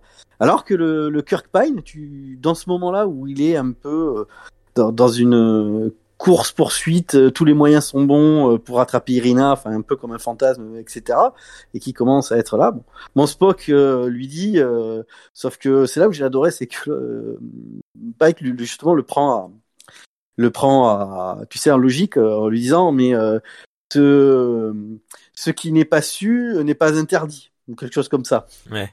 Voilà, euh, c'est-à-dire, euh, non, mais euh, de toute façon, euh, on respectera les accords euh, dès qu'ils seront euh, là où on devra les respecter. Oui, mais c'est mentir ça. Ah non, ce qui n'est pas su n'est pas mentir. Ou quelque chose comme ça, euh, avec Spock, tu sens que ça, ouais. le travaille euh, sur la logique, mais qu'il a rien à dire. Ah ouais, euh, mais c'est très Kirk, hein. ouais, ouais, en effet. voilà. euh, Alors que je pense que dans le, le cœur que Shatner n'au- n'aurait jamais accepté ça, euh, aurait Mm. un côté. euh, Après, euh, la, la, la base de la relation qu'il a avec Scotty, justement, vient de, euh, puisqu'ils se rencontrent sur la, la Delta Vega, euh, enfin, l'une des Delta Vega Kelvin, euh, ils ont, la base de la, de la relation qu'il y a avec, entre Kirk et Scotty, euh, Kelvin, euh, est basée sur ce côté un petit peu, euh, on, on bricole à partir de rien et on, on fait avec ce qu'on a avec les moyens du bord. On se débrouille Mm. comme on peut. Donc, euh, c'est vrai que euh, ce Kirk-là aurait beaucoup plus autorisé ce genre de dérive de la part de Scotty parce qu'ils se sont dit tiens c'est- sait-on jamais ça peut servir on pourra bricoler quelque chose avec c'est c'est c'est euh, une relation qui revient un petit peu aussi dans je trouve dans Into Darkness donc euh, et puis bon dans Beyond euh, Scotty exploite totalement ce côté-là donc euh, ça, ça me surprendrait pas ouais effectivement. Voilà, donc euh, moi, je, voilà, moi ça m'a. Tu sens le, le fan de, de, de Star Trek où euh, tu sais quand tu découvrais TOS, moi, ah ils ont des bouquets occulteurs, les. euh, Ah, mais ils ont tous des bouquets occulteurs, mais pourquoi l'humanité, euh, l'Enterprise n'en a pas Ouais. Après, c'est c'est vrai que c'est euh, c'est vrai que ça correspond plus au Kirk KTL qu'au Kirk TOS, mais d'un autre côté, le Kirk TOS, il y a il y a malheureusement un statu quo qui fait qu'il change assez peu. Il évolue surtout dans les films, mais euh, En effet. je trouve que c'était vraiment une évolution super intéressante du, du personnage qui a, qui a été apporté là pour le coup. Vraiment, euh, c'est euh, même du- même d'un point de vue TOS en fait, en imaginant que ce film pourrait se passer par exemple pendant euh, bah, pendant TOS, euh, pendant peut-être les deux années qu'on a qu'on n'a pas vu dans la série.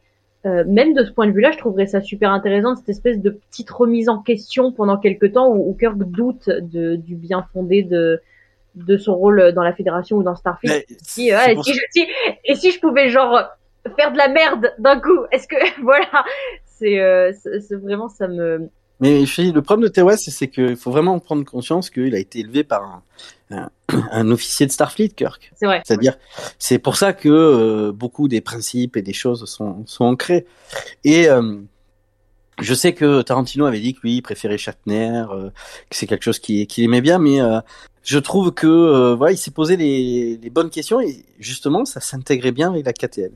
C'est-à-dire, euh, c'est-à-dire, un, tu vois, un Shatner, qu'est-ce qui se passe si euh, tu pousses ce côté tous tes défauts de, de toi-même? Ben, Ça donne quelque part Irina.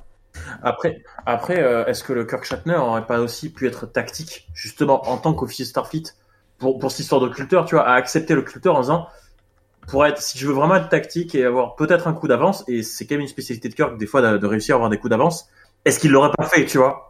Mais je, je sais pas. Moi, je doute parce que euh, moi, dans The Film, c'est vraiment ce moment-là où euh, tu sens. C'est pour ça que j'aime bien cette histoire de, de l'occulteur.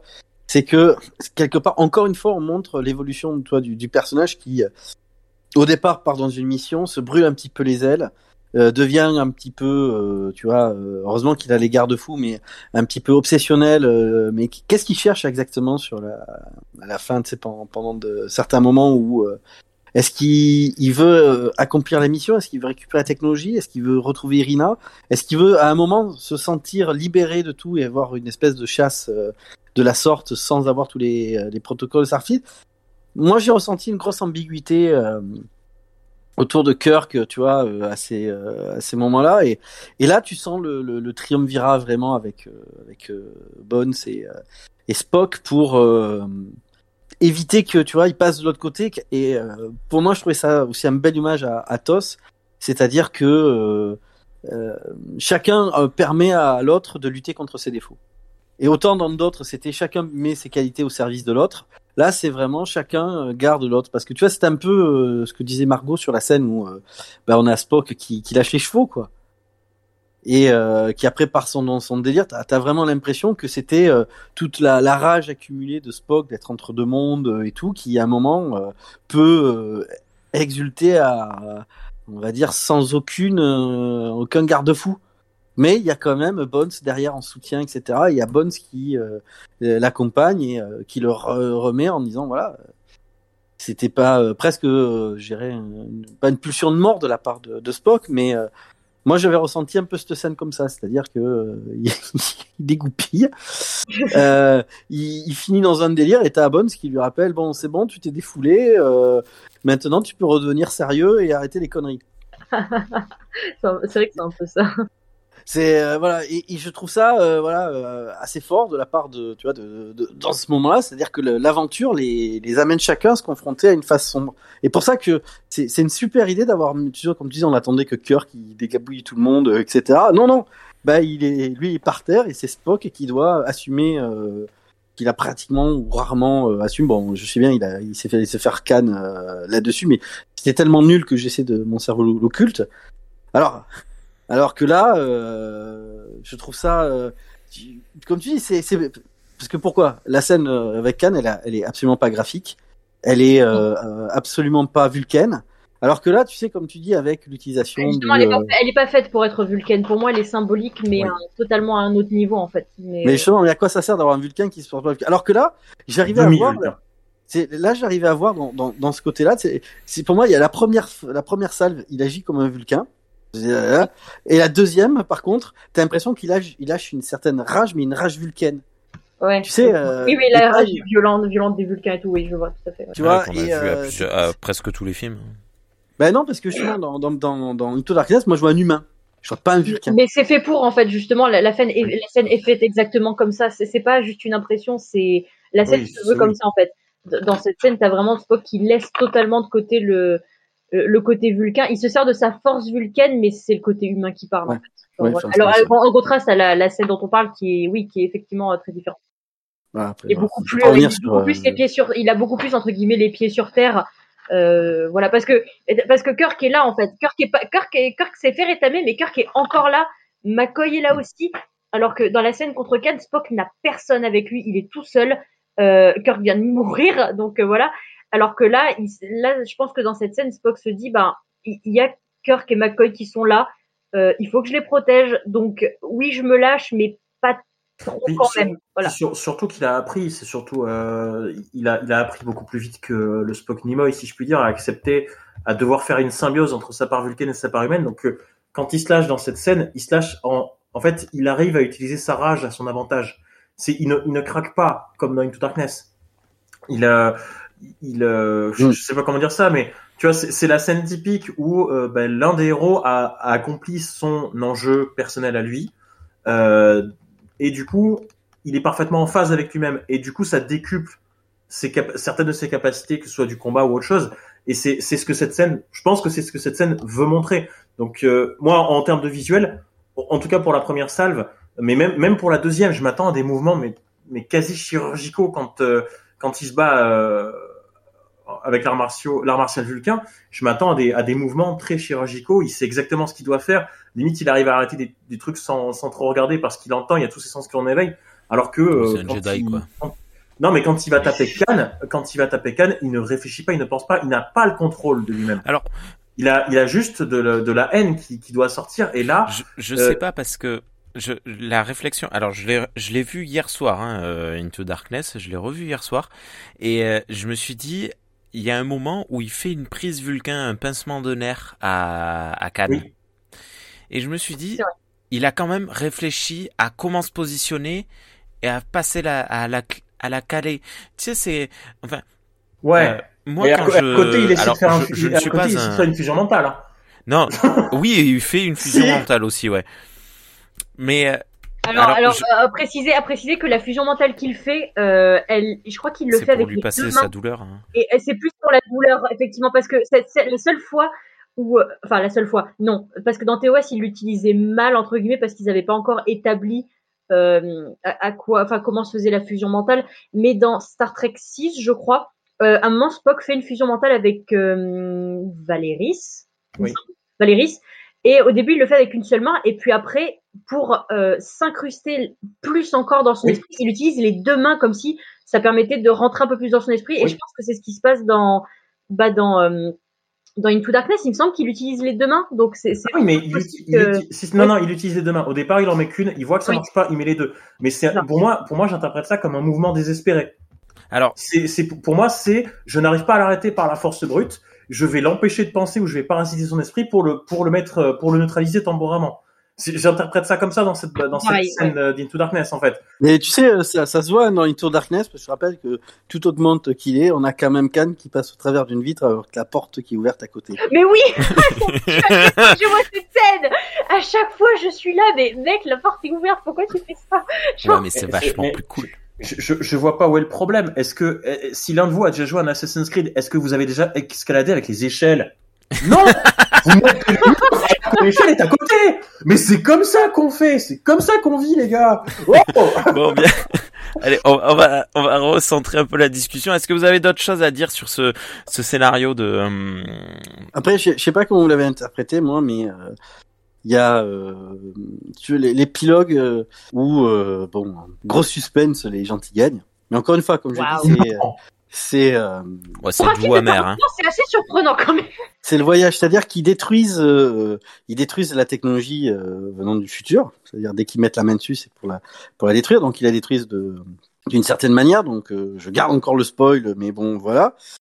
Euh, qui est aussi une symbolique pour Kirk, parce qu'il détruit aussi euh, oh, spoil, il détruit aussi, enfin il tue Irina en même temps qu'il détruit euh, la technologie. Il faut dire, il fait péter son vaisseau. Euh, mais pour moi, c'est c'était un peu comme s'il avait tué ce ce, fantasme en la, supprimant. Donc il détruit la, technologie et il y, a un petit moment sur rentrons à la maison qui, est assez lourd dans le sens d'aller dans les marges euh, quelque part c'est un peu comme euh, on a une routine on a des habitudes euh, on est ce qu'on est parce qu'on est dans un certain cadre qui est celui qu'on choisit ou qu'on subit mais qu'est-ce qui se passe quand on t'amène dans un cadre où euh, tes repères ne sont plus là ton, ta morale est défaillante et que tu, tu en as pris des choses qui sont pas forcément agréables sur toi-même. Et euh, à la fin, rentrons à la maison? Ouais, c'est une fin un peu, c'est une fin un peu, am- enfin pas amère, mais euh, comment dire, euh, j'ai le mot en anglais, mais pas en français, bittersweet. C'est genre, euh, ils ont gagné et tout, mais il y a, il y a, une, ouais, il y a une petite remise en question de la. Une contrepartie, de- quoi, il y a un- ouais, il y a un voilà une contrepartie. Ouais. C'est un peu une fin ouverte en fait, une fin ouverte qui te demande, ouais, et maintenant Kirk va faire quoi Mais quoi? moi, j'ai plutôt voilà. vu comme étant euh, rentrons à la maison parce que euh, quelque part, euh, euh, c'est c'est euh, comment dire. C'est- pas un aveu de faiblesse, ça pourrait être un aveu de faiblesse et tout. C'est pour, pour moi, c'est vraiment euh, rentrons là où euh, notre vie a un, On est censé être. Voilà, exactement. Là, là où on est censé être, et là où euh, vraiment, euh, comment dire, c'est c'est c'est c'est la maison, tu vois, home sweet home. Ouais, c'est c'est comme si sortir du cadre, c'était des vacances et que bah les vacances tout, tout ça a une fin. C'est Sauf que les vacances, elles ont devenu trash et. euh, oui, toi, voilà, tu- oui non mais même même au bout d'un moment quand au bout d'un moment quand quand, quand t'es trop longtemps en vacances, tu c'est Oui, voilà. tu- ça- quand ça finit Tu par devenir ton le monde, oui, quotidien. c'est vrai. Euh, oui, bah, bah, ça nous arrive tous au camping, euh, voilà. Attends. mais euh, non, mais c'est c'est c'est une pause dans le quotidien, et au bout d'un moment, ce ce quotidien, c'est c'est c'est quand tu t'éternises trop dans cette pause que tu te rends compte que le quotidien a un sens, en fait. Voilà, exactement. Après, c'est peut-être mieux Et de l'interpréter comme ça parce que si c'est pour, enfin, si jamais ce film avait euh, vu le jour, euh, si on l'interprète comme comme tu le dis, Margot, si c'est pour relancer un Star Trek 5 avec Kirk qui se re re re s'il doit quitter Ouais, non, Starfleet, c'est vrai que oui. eh, c'est bon quoi. Non, c'est. Mais je trouve ça intéressant parce que la, la mort d'Irina, la destruction de, la technologie qui vient du, futur, du game changer et tout, euh, est à la fois euh, un élément pour l'univers, c'est-à-dire que on a évité une crise dans, l'univers, et à la fois pour Kirk qui est la destruction de, de, de, de ce fantasme. Et euh, disons que sans, vouloir trop dire, comme ils utilisent quelque chose lié au, à l'occulteur, qui est une espèce de triche, parce que Kirk est toujours très bon en trichant, euh, il y, y avait un côté. Euh, Irina ne s'attendait absolument pas à ce que Kirk sorte des sentiers battus pour arriver à la vaincre de la sorte. Et il y est arrivé, et la première chose qu'il fait en, sort- en, re- en se disant je suis sorti des sentiers battus, c'est euh, d'y revenir. Et quelque part, c'est ça, c'est comme tu dis, c'est euh, je reviens dans la maison qui donne un sens euh, à vraiment Ah, ce, ce que je ouais, je suis. comprends mieux. Ok, oui. Tu vois, euh, moi c'est comme ça que je l'ai euh, que je l'ai interprété. C'est rentrons à la maison. Il est temps de rentrer à la maison, de laisser euh, ces, ces, ces, ces, franges de, de la société, ce côté mafieux, ce côté tout ça. C'est euh, voilà, on a évité une crise euh, énorme. Euh, et moi, je suis contente de plus de plus de plus être confronté à euh, ce, cet appel-là qui en plus ne m'appelle plus. Il y a rien de pire que quelque chose que tu tu tu vois qui pouvait être un quelque chose qui peut te donner envie euh, que une fois que tu, tu l'as réalisé, que tu te rends compte à quel point en fait non, c'est plutôt ce que tu fuyais qui était euh, plus intéressant que ce que tu voulais, euh, t'as vraiment pas envie d'y rester. C'est un peu comme des, des, des chaussures, tu vois, euh, tu vois, qui t'ont toujours euh, euh, fait fantasmer, tu les essaies, ils t'en font super mal aux pieds, et, et, et tu te dis euh, non mais je vais reprendre ma, ma, ma, ma paire de chaussures dans laquelle je me sens bien parce que avec elle, euh, vraiment, euh, quand je fais un pied, un pas, je suis pas en train de tordre de douleur. Alors pour en connaissance de cause, généralement on la vend quand même cette chaussure, seulement t'apprends 6 ou 8 mois plus tard que la cliente elle la met pas et qu'elle était triste de, de l'avoir achetée. Ah bon? Non, mais je, je- c'est une allégorie, moi. c'est- Je parlais pas de ça. D'ailleurs, euh, à ce propos, Rémi, euh, les dernières, euh, là, comme je porte les chaussures, elles commencent. euh, au bout d'une année, c'est à peu près le temps que je mets pour tuer des chaussures. C'est une année ou deux, je sais plus. Peut-être deux. Va falloir que je revienne acheter des chaussures chez toi. Ben tu viens quand tu veux Matou. Hein Mais tu fais plus les ASICS, c'est ça le problème. oh et, et chut chut, c'est bon. Non, mais c'est si jamais il y a des gens qui nous écoutent, hein, qui, qui refassent en sorte qu'il chez Rémi. Voilà. Écoute. Alors après, je viens de me rappeler d'un, je viens de me rappeler d'un truc, mais qui, qui est pas. euh, cette fois, c'est moi qui ressens le truc, alors que d'habitude c'est moi qui digresse. Euh, c'est c'est un truc qui est un petit peu sous, euh, qui est un petit peu sous-exploité. Alors, on, on, on envoie une petite scénette avec avec Soulou justement, et c'est c'est marrant qu'ils aient choisi Soulou pour cette scène-là, où euh, ben, quand ils sont à la, quand quand quand il y a cette- cette espèce de course poursuite pour récupérer le, la, la technologie, euh, justement, on voit on voit tout un tas de personnes infiltrées. Et alors, il me semble pas que ce soit clairement dit dans le dans le dans, le script, hein, mais à un moment donné, t'as euh, un autre être humain euh, qui, qui, qui, parle à Soulou et il y a, y a un petit dialogue. Alors, je pourrais pas citer le dialogue, mais Soulou essaie de le rembarrer et tu, tu sens que les deux, sans, enfin, c'est pas qu'ils se connaissent, euh, mais c'est, euh, c'est, tu, tu sens que Soulou n'est pas con. Et déjà, c'est bien parce qu'ils donnent vraiment de l'importance à Soulou, comme ils ont, comme ils avaient fait dans la KTL, où, où tu vois que Soulou c'est un officier euh, même presque d'élite, vu tout ce qu'il fait dans les, Mm. euh, vu tout ce qu'il fait dans les trois films. Et tu te, tu te, c'est- cet, cet humain-là, tu le revois à la tête d'un, d'un espèce de petit gang euh, à plusieurs reprises. Et euh, ils se font, ils se font rapidement distancer. Et le, le, le truc, c'est qu'ils se font même pas distancés par les autres euh, gangs rivaux. Ils se font distancer volontairement par les, euh, par, je veux dire, les équipes, par les équipes de l'Enterprise. Et en fait, ça aussi, c'est un autre écho aussi à, Kirk, parce que il me semble pas que ce soit vraiment clairement établi. Je suis quasiment sûr que c'est une, c'est une escouade de la section 31. Parce que si Starfleet Intelligence a euh, entendu parler de l'artefact, la section 31 est forcément déjà au courant et eux tricher. ça les dérange absolument pas. ce, ce parallèle aussi de même à l'intérieur de nos frontières, il y en a qui sont prêts à tricher et on les et ceux de l'Enterprise par exemple ne les aiment pas parce que justement bah, le, le, le, le taf de la 31 c'est de permettre aux gens comme Kirk de rester propres.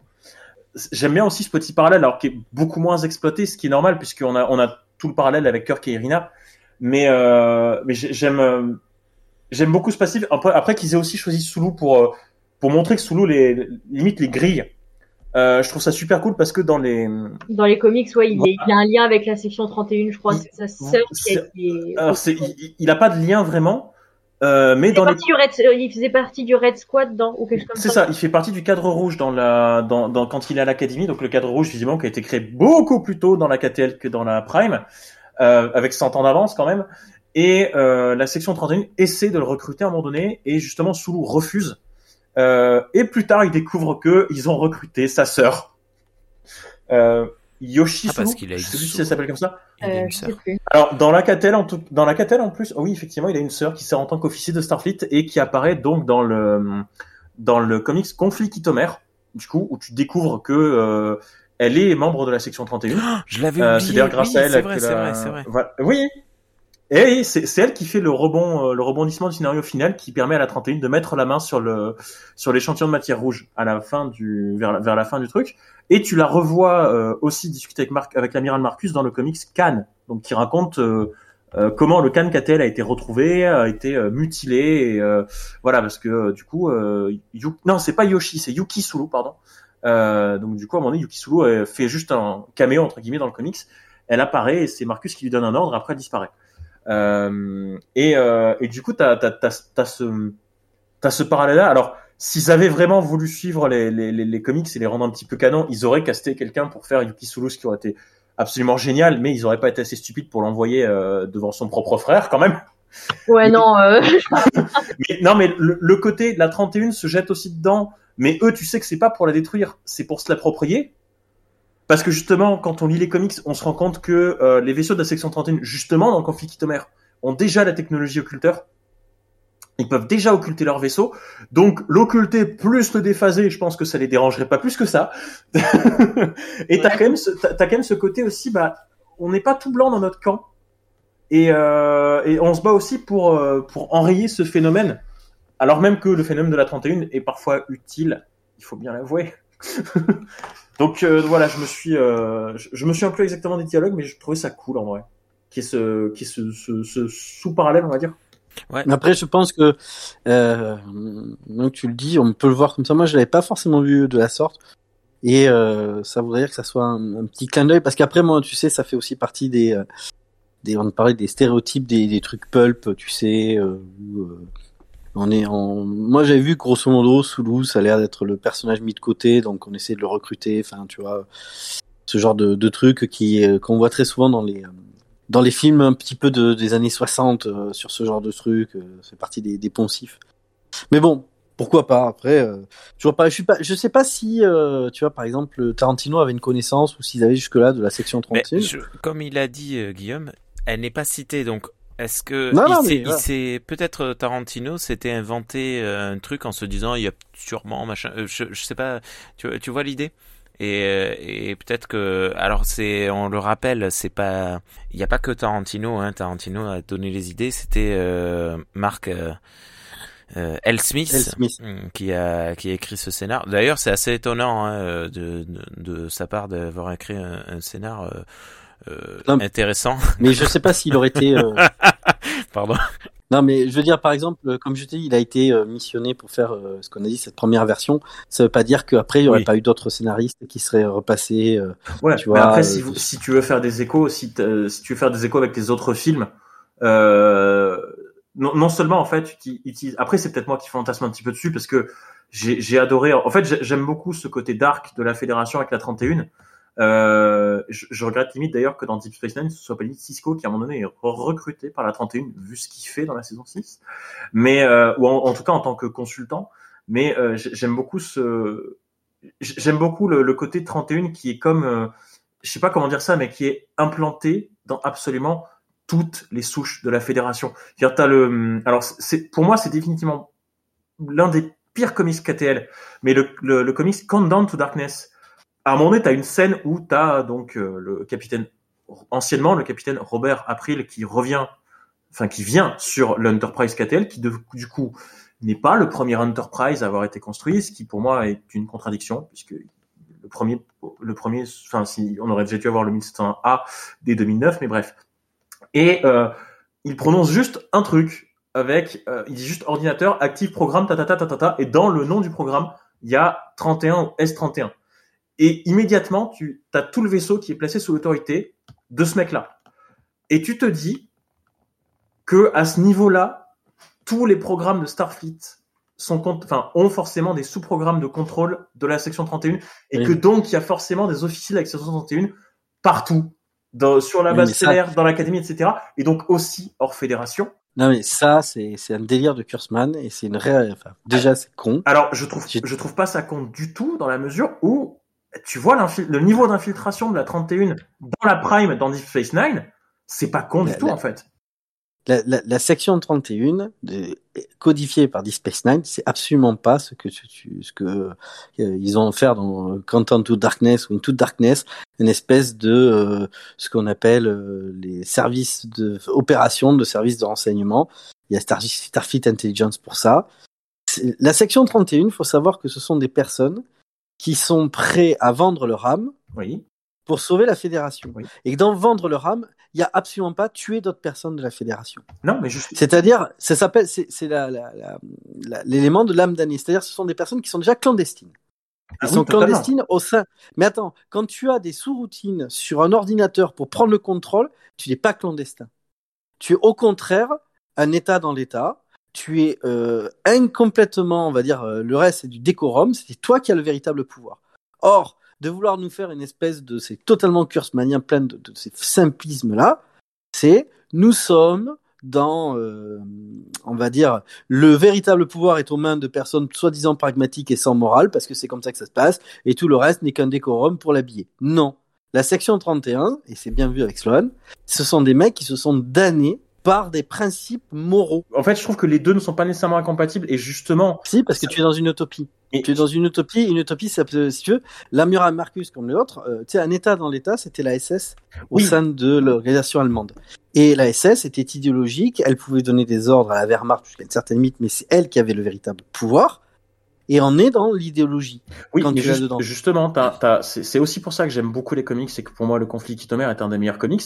Mais j'espère que tu voudras qu'on fasse une émission dessus, Rémi, parce que je veux qu'on fasse une émission dessus. Mais parce que justement, le, le, le, le comic conflit Kitomer, ré- enfin, à la fin, répare ça, justement.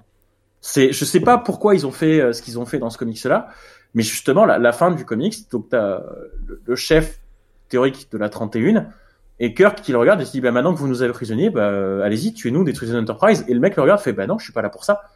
Moi, je suis là pour protéger la Fédération, c'est ce que je fais, je vous veux aucun mal, et vous êtes, même si vous êtes, vous étiez sur mon chemin, maintenant que je vous ai récupéré, je vous envoie, je vous renvoie chez vous. C'est tout. C'est pas mon boulot de vous tuer, c'est pas mon boulot de faire du mal. Et, euh, et justement, Kirk qui lui dit, bah, votre ancien chef, euh, n'aurait pas été fier de vous. Et le mec dit, mais non, mais en fait, vous, ce que vous comprenez pas, c'est que Marcus a créé une scission au sein même de la, ou un schisme Excusez-moi. excuse-moi, dans, au sein de la 31 et euh, justement il a divisé un petit peu en deux la 31 avec sa version militarisée que lui voulait et avec les autres qui voulaient justement rester totalement dans l'ombre et euh, totalement incognito et faire leur truc dans leur coin sans que personne ne soit blessé ou au courant à l'intérieur de la fédération. Justement. Il faut, faut, faut comprendre qu'au moins au 24e siècle, la section 31 est clandestine. Et quand je dis clandestin, c'est pas on a euh, pignon sur rue euh, au sein de- des institutions. C'est-à-dire que dans une section 31 qui rencontre un capitaine, tu vois, c'est le capitaine, comme tu dis, a le droit de l'arrêter pour manquement aux, euh, aux obligations d'officier. C'est comme ça. C'est-à-dire que tu ne peux réussir que si tu es dans cette clandestinité la plus totale. À aucun moment tu ne peux sortir de cette ambiguïté. C'est ça qui euh, qui est la, la section 31. C'est pas nous sommes. C'est une confusion avec ce que c'est qu'un service de renseignement. C'est-à-dire ce qu'on peut montrer, un service de renseignement peut être sur un terrain, peut dire là on est en train de montrer une opération, vous nous gênez, on vous met en dehors parce qu'on a une autorité supérieure qui nous a été donnée et euh, nous avons secret défense, secret tueux ou autre. Mais autorité Ça supérieure ou pas, c'est ce que Sloan fait. Il voit que Bashir le gêne à certains moments, il lui dit bah ça, ça me gêne, tu vas arrêter de le faire ou tu vas faire l'inverse. C'est exactement ce que Sloan fait. Non mais Sloan, il essaye de recruter Bashir. Non mais, oui, non, mais même, tout dans- même à la fin de Deep Space Nine, quand Bashir fait courir le, le bruit qu'il a un antidote pour soigner les, les euh, métamorphes, Mhm. justement, Stone vient le voir, il dit non, là, ce que tu fais, ça me gêne. Il fait exactement ce que tu viens de dire, ce que tu viens de décrire. Oui, Il le fait de façon clan- clandestine, mais il fait exactement ça. sa- sauf que Bashir veut arrêter Sloan. C'est-à-dire que tout ça est un, un- un piège, et c'est ce qu'ils font ça- pour essayer. Ça, d'accord. C'est-à-dire que Sloan est aux arrêts. Il n'y a pas quelqu'un qui vienne qui vienne dire non non vous laissez Monsieur Sloan dehors. C'est ça, c'est-à-dire qu'une un service de rense- enfin de service de renseignement, tu auras un moment quelqu'un qui dira là le, le pouvoir central donne euh, des- on va dire justice, c'est-à-dire que le mec il, il sort immédiatement. Je sais pas, moi, ça, moi, ça, ça- les, les deux, encore une fois, moi, les deux ne me choquent pas parce que justement, t'as des dérives. Mais c'est c'est ne pas comprendre ce que c'est que euh, un service de renseignement, c'est-à-dire Starfleet Intelligence. Mais dans Enterprise, ils font pas ça, la, la, la 31, ils, ils, ils piratent pas, à mon avis, le, le NX. Oui, justement, c'est le lancement et ça finit par nous devons être clandestins pour continuer à assurer une certaine mission. D'accord. ok. Mais tu- c'est que euh, le faut bien comprendre que ce sont des officiers qui disent nous croyons tellement fort en l'utopie que nous savons qu'à un moment ils peuvent hésiter et nous nous n'hésiterons pas et nous en prendrons sur nous toute la faute morale, Oui. nous serons dégradés, nous serons sortis de Starfleet. Oui. Absolument, mais l'œuvre collective continuera. C'est-à-dire Mhm. qu'il y a une position de martyr. Tu prends Marcus, il y a aucun moment où il est dans une situation de martyr. Parce que lui, parce, parce que lui, pour moi, il a cédé, c'est une exception. Non, c'est pas qu'une exception. C'est-à-dire, tu peux pas céder. Quand tu es à la section 31, tu peux pas céder. Tu peux pas, comme je te dis, quand tu es dans un élément clandestin, c'est comme si tu me disais qu'un élément clandestin peut prendre le, le vaisseau amiral et aller fingler quelqu'un devant la, la tour Eiffel. Et en disant, euh, c'est bon, c'est moi qui suis euh, l'autorité. Non, tu peux pas. C'est pas possible. Ça, ça fonctionne pas comme ça. Et la beauté de la section 31, parce que Kurtzman, il y a mis tous ces espèces de délires sur le complotisme, le noyautage, euh, ce genre de trucs qui sont, euh, c'est déjà assez con dans Alias c'est pas pour le ramener dans Star Trek. Qu'on puisse, comme tu dis, avec les comics, arriver à en faire quelque chose de mieux, je, je suis totalement d'accord avec toi. Que on arrive à, pour moi, on défait la beauté de la section 31. La section 31 sont des âmes damnées martyrs. Si tu leur enlèves ça, tu enlèves toute la beauté de ce que c'est que d'être capable de se damner pour un principe supérieur. Mais est-ce qu'on a vraiment, euh, parce que en faisant ça, est-ce que véritablement tu sauves la fédération ou est-ce que tu la torpilles? Ça a toujours été la, la force de Deep Space Nine de montrer ça. Oui, je suis tout à fait d'accord. Et tu remarqueras que ce qui est très fort, moi, dans Deep Space Nine, dans, quand ils attrapent Sloan, je rappelle que Sloan, pour pas donner l'information, il se tue lui-même. Oui, tout à fait. oui. Et en se tuant lui-même, donc il y a un moment dans lequel il a énormément de regrets sur sa vie passée. Oui. Hein et dernière chose, c'est lui qui gagne contre Bashir. S'il n'y a pas O'Brien, Bashir est défait. Oui, tout à fait. Et c'est là où, euh, je veux dire, c'est-à-dire que Sloan a été tellement intelligent que il a réussi à, à, à battre Bashir, qui est pourtant le plus intelligent qu'on ait, euh, qu'on ait vu. Et c'est le sens commun de, de, de O'Brien, et aussi euh, symboliquement le fait qu'ils étaient deux et que lui, Sloan, était toujours dans ce genre de clandestin, souvent seul, que bah il a il a perdu. Pourtant, il brille de mille feux, même à la fin de sa défaite la plus, enfin, Ouais. où il a tout joué. Ça, c'est l'essence même de la section 31 et pas l'amiral Marcus. Voilà. Bon, après, on sera pas d'accord. Bref, mais ce que tu dis, par exemple, tu vois, là où je suis, je suis d'accord avec toi que si jamais j'avais pas vu comme ça, mais qui est une partie de la section 31, comme tu dis, justement clandestin, que Soulou, euh, tu vois, parce que j'avais pas ses sous-titres euh, et tout, mais que Soulou euh, les renifle et tout, mais parce que eux, ils auraient justement voulu le gagner, le garder quelque part, le mettre sous clé pour faire un game changer à un moment où la fédération serait vraiment, tu sais, Oui.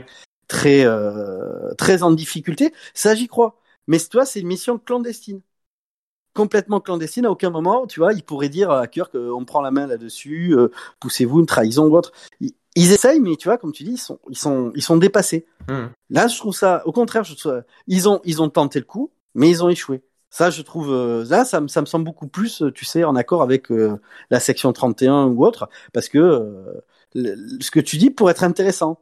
Ça, mais je pense pas que Tarantino y ait pensé, mais je pense que. euh, Après, le cahier des charges, le, le cahier des charges fait, si tu veux faire des échos à ce qui a été fait avant, et, euh, et, et en plus de ça, enfin, tu sais très bien que si, si, si ce film devait être produit, ce serait un film de commande, donc euh, Tarantino serait peut-être pas 100% libre de faire du Tarantino. Justement, il aurait un cahier des charges à suivre. Ah oui, non, pas du et tout. je pense que dans le cahier des charges, euh, il y aurait certainement, euh, tu dois faire des références. Donc, euh, si tu fais des références intelligemment qui peuvent servir ton scénario, euh, c'est toujours mieux que si tu fais des, des, des références pour faire des références sans aucun intérêt. Donc, euh, peut-être que Tarantino Mm. pourrait penser, ou quelqu'un dans son équipe pourrait penser à implémenter ce petit sous-entendu. Euh, soit il le pousserait jusqu'au bout et tu aurais une révélation à un moment donné, soit justement, bah, il le laisse dans l'ombre Et si tu veux l'imaginer, tu l'imagines, et si tu le vois pas, tu le vois. Et tu- tu- ça ne gêne pas ta lecture du film, en fait. Oui, oui. Mais je trouve que ça, c'est la meilleure des choses. Que tu vois, t'as pas besoin de remettre, en plus après euh, Darkness, je suis pas sûr que remettre euh, ça, euh, vu ce qu'ils ont dit dans la KTL qui était la section 31, je dis encore une fois, ils ont tout, tout, tout, euh, tout refait à la version Curseman. Voilà, je, je reviendrai pas sur euh, sur les qualités de ce monsieur. Bah, Après, on fera sûrement une émission euh, dédiée pour euh, tout ce qui tourne. Pour parler de Oh, aïe, Non, pas Kurtzman, non, on risque de déchaîner les passions un peu. Mais euh, ouais, pourquoi pas une, une émission sur le, bah, le, le conflit Homer, justement, vu que ça touche directement à ça, ça pourrait être intéressant. Ok, ça marche. Bon, on va revenir à notre sujet de ce soir. Ben voilà, c'est fini.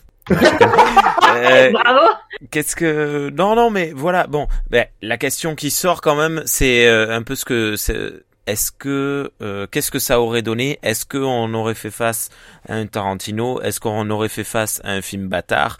Est-ce que à, à quoi on aurait fait face euh, en sachant que. Tarantino n'a jamais travaillé à part euh, quand il a fait des épisodes de de séries télé, je sais plus. Ben tu parlais d'Alias, je crois qu'il a fait un, un ou deux épisodes pour Alias, non? Euh, je sais pas, il, il a il fait des, trucs comme ça par-ci par-là, mais il a jamais travaillé Non, il a pour fait une. pour, il, a, il a fait pour les experts, il me semble. Oui, c'est ça, c'est les Ou- experts. Euh, il a jamais travaillé pour une franchise. euh, il n'a jamais fait de film de science-fiction, même s'il fait des. Non, c'est euh, vrai. Oui, on avait des, remarqué euh, ça avec Guillaume aussi. On a cherché dans ses films, mais on, s'en a vu que non, en fait, il a jamais fait de science- science-fiction, à part Non, à la télé, justement. Par on, elle veut dire elle. Je... Mais euh, J.J. Abrams non plus, il a jamais fait des films de science-fiction. hein. Oui, on sait.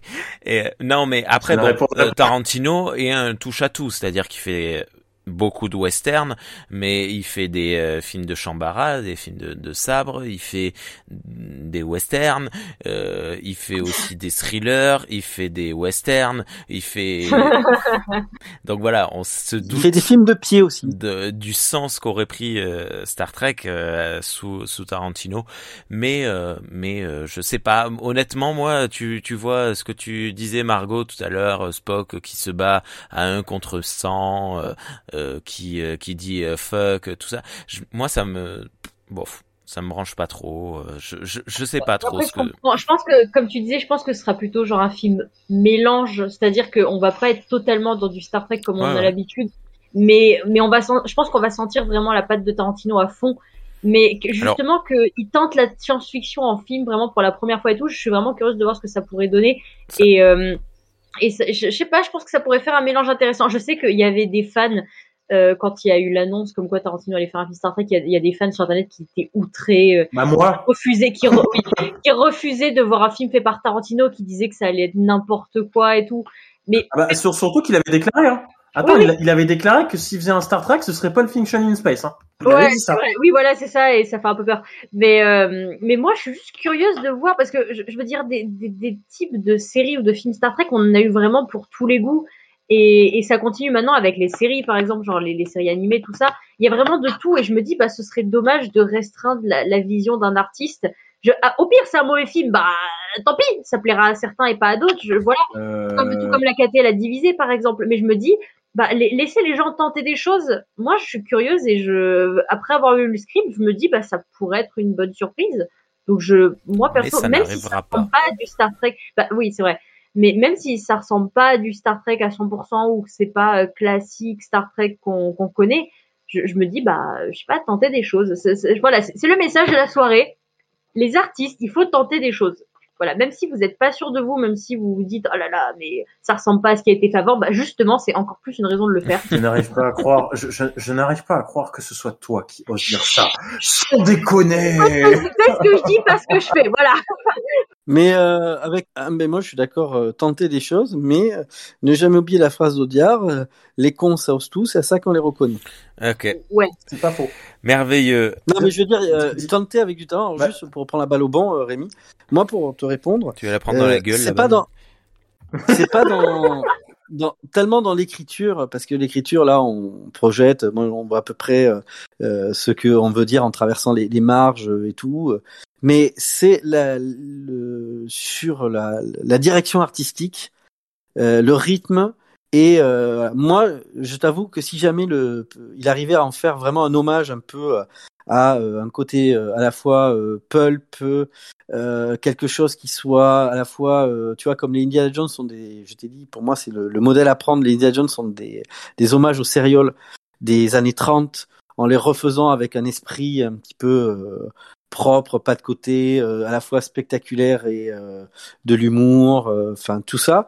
Pour moi, on n'a jamais vraiment exploré les marges de la fédération, d'en faire quelque chose un peu, comme je dis, euh, euh, pulp, western, machin, un peu pulp fiction, fait tout ça mélangé. Si jamais la, la mayonnaise prend, par le, tu sais, parce que justement, on voit des choses qu'on n'a jamais vues dans la franchise, parce que on a, on n'a pas un univers de Star Trek, de Star Wars bis comme on bouffe depuis 25 euh, ans à chaque fois qu'il faut faire quelque chose. Et on va voir une cantina et on va voir le machin et on va voir j'en peux plus de ce genre de tu vois de, de, de direction artistique. Mais si au contraire il arrive à euh, faire quelque chose il en est capable. Vraiment à la fois hybridé et, assez fou sans ben, contredire l'univers sans contredire l'univers oui. Sans contredire l'univers pour ça qu'il est un peu le bac à sable d'être tu sais dans les marges et tout. Mais comme dit Margot c'est-à-dire que si jamais on a un film mélange mais que le mélange est euh, vraiment euh, réussi parce que tu un peu comme ce qu'il a fait avec Kill Bill hein, Kill Bill, il a, il a mélangé euh, énormément de, de choses euh, différentes euh, dans, dans le même. Parce que bon, on est dans un film de ça, mais le, début avec euh, comment dire quand la pauvre se réveille de son coma et qu'elle règle ses comptes avec certains abuseurs. on est plus dans ce moment de Pulp Fiction avec le, monde de la cave tu vois, pour après finir dans des pastiches de films de sabre, euh, tu vois, euh, chinois. Euh, tu vois, voilà, ben, l'histoire et la réalisation font qu'on arrive à suivre ce mélange de différents éléments et que ça tient un tout. Ben moi, c'est pour ça que je disais qu'il y a un autre public qui pourrait pu venir, qui connaît pas Star Trek et qui aurait pu être pris dans ce, tu vois, dans ce, dans ce mélange-là. On n'aura pas en faire 40 des films comme ça. Mais je pense que, mais au moins, je pense que hein c'était l'objectif aussi d'annoncer Tarantino pour réaliser Star Trek. C'était c'était l'objectif de dire bah ceux qui aiment Tarantino mais qui ne connaissaient pas Star Trek venez quoi c'est la renommée du réalisateur qui aurait fait peut-être marcher le film au final euh, ouais. et après perso je préfère un bon film de mélange qui trahit pas l'univers euh, qui rend euh, qui reprend les éléments intéressants de la KTL comme on, comme on l'a dit plutôt que euh, certains films que je ne nommerai pas ou certaines séries que je ne nommerai pas qui bah, ne te proposent rien on va dire, qui sortent des, de ce qu'on a déjà vu ou entendu plusieurs fois. Mais non, mais en fait, je, suis d'accord avec les deux. Je suis d'accord avec Margot, je suis d'accord avec Matou. C'est tenter des choses, mais à partir du moment où vous gérez un univers qui est déjà établi, qui a déjà ses lois, bah, vous, avez, voilà, vous avez le droit, vous avez le droit de tenter ce que vous voulez tant que ça ne rentre pas en contradiction avec l'univers établi tel qu'il est. Euh, c'est un, un, des reproches que je, que je fais à, à, à une série euh, qui sort encore en ce moment, que je ne nommerai pas. et euh, c'est ça, la, ça la limite. Et d'ailleurs, si seulement il y avait que cette série et que cette franchise-là euh, qui, qui, prenait ce genre de claque dans la gueule, ce serait bien. Mais euh, moi, c'est juste ça. C'est tu peux aligner le mélange que tu veux. Et de toute façon, Star Trek, même tu peux prendre comme exemple Star Wars. Star Wars, tu as des scènes qui font limite plus western que science-fiction, mais tu sens quand même que tu es dans un univers de science-fiction ou, science-fantasy comme certains aiment, à le dire. Et, et même Star Trek avec bon, la plupart du temps dans les vieilles séries c'était souvent avec le holodeck, mais ils jouaient souvent avec d'autres genres. Et justement, bah, la dernière émission qu'on a faite sur euh, le double épisode dont je ne me rappelle plus le nom avec la pierre de la pierre de, la pierre de Voilà, voilà, merci la, pierre de Gaulle. Bah techniquement, en fait, c'est c'est oh, j'avais oublié plus ou moins ce film-là. C'est plus ou moins ce film-là en fait où tu as euh, des, euh, des officiers de la fédération qui sont obligés de, de jouer les contrebandiers pour essayer de retrouver un artefact qui peut euh, changer un petit peu le cours des choses et, et relancer des conflits. Et tu as justement en fait tu, le, limite tu peux faire des parallèles avec ce, tu te demandes si t'as reçu un parallèle alors on va peut-être pas dire des conneries non plus non, non, non, non, mais c'est parce que le, c'est parce qu'en vrai, tu te dis, bah, la, la méchante, euh, la méchante finale de l'histoire, c'est une méchante qui, qui, qui arrive un petit peu à manipuler tout le monde, notamment le capitaine du vaisseau, tu vois. Et, mais c'est, mais, mais c'est bien en vrai, parce que tu vois que Star Trek a joué avec d'autres genres tout en restant dans son univers de SF. Et tout en, tout en continuant de le construire, en apportant des nouvelles informations à euh, une espèce ou à une autre, tu vois. Si le film fait ça, très bien. Euh, après, moi, j'attends, j'attends des efforts de, moi j'attends des visuels, des, des visuels nouveaux. Enfin, j'attendrais des visuels nouveaux. J'attendrais, euh, tu vois, par exemple, c'est tout con, mais si si, si ça avait été un quatrième film KTL, mais par Tarantino, euh, j'aurais aimé qu'il reprenne Giacchino pour faire la musique puisqu'il a fait les trois premiers, mais que Giacchino ne puisse se renouveler un petit peu, puisse renouveler un petit peu son style pour répondre aux attentes de Tarantino. Tu vois, ça, ça aurait, ça aurait peut-être donné quelque chose euh, d'intéressant, mélangeant les pics orchestrales que Giacchino sait faire avec les, les, les musiques plus euh, typées Tarantino, tu vois. Le, le, le mélange aurait peut-être pu être cool et apporter quelque chose qu'on, enfin, aurait juste pu nous faire voyager. Plutôt que de rester là où on est déjà euh, allé euh, 36 000 fois, comme dit Matou, bah juste nous faire voyager, nous faire aller là où, bah, là où personne n'est jamais allé, si je puis dire. Voilà, Waouh Allez, c'est on tout. Je- elle, était, elle était évidente celle-là, mais Bien. J'aimerais bien conclure cette émission. C'est bon? D'autres personnes ont des bon. choses à dire? Moi, je- c'est bon, je, je- voilà. Alors, je vais fermer ma gueule. t'as pas donné ce que ton j'avais avis, à toi, dire. Rémi T'as pas donné ton avis, toi. Ton avis, ça aurait donné quoi comme Je- film? Ça aurait été euh, Ouais. foireux, bancal, euh, raté. Euh, les les euh, les relous euh, tréquiens euh, comme moi auraient dit ouais c'est pas du Star Trek les relous euh, Tarantino auraient dit ouais c'est pas du Tarantino et, euh, euh, quelques personnes lambda auraient dit ouais non mais c'est cool c'est fun voilà C'est pas si mal. En fait, tu, tu, tu dis ça, mais tu- en fait, toi, ce que j'entends, c'est que ce film-là, t'aurais eu peur de l'aimer. Je sais rien. Non, mais franchement, je, je ne suis pas du genre. euh, je- tu sais, moi, les choses qui n'ont pas existé, euh, qui n'existent pas, ça me. Je, je, tant pis. Voilà, j'ai pas, j'ai pas, j'ai, je suis content d'avoir pu mettre la main euh, sur ce, sur ce scénar. Euh, merci, hein, encore Matou. Mais, euh, mais honnêtement, euh, tu vois, c'est, c'est pas. pff, la belle affaire quoi c'est comme euh, c'est Taika euh, Waikiki euh, qui qui devait en réaliser un aussi euh, Ah bon Je sais pas.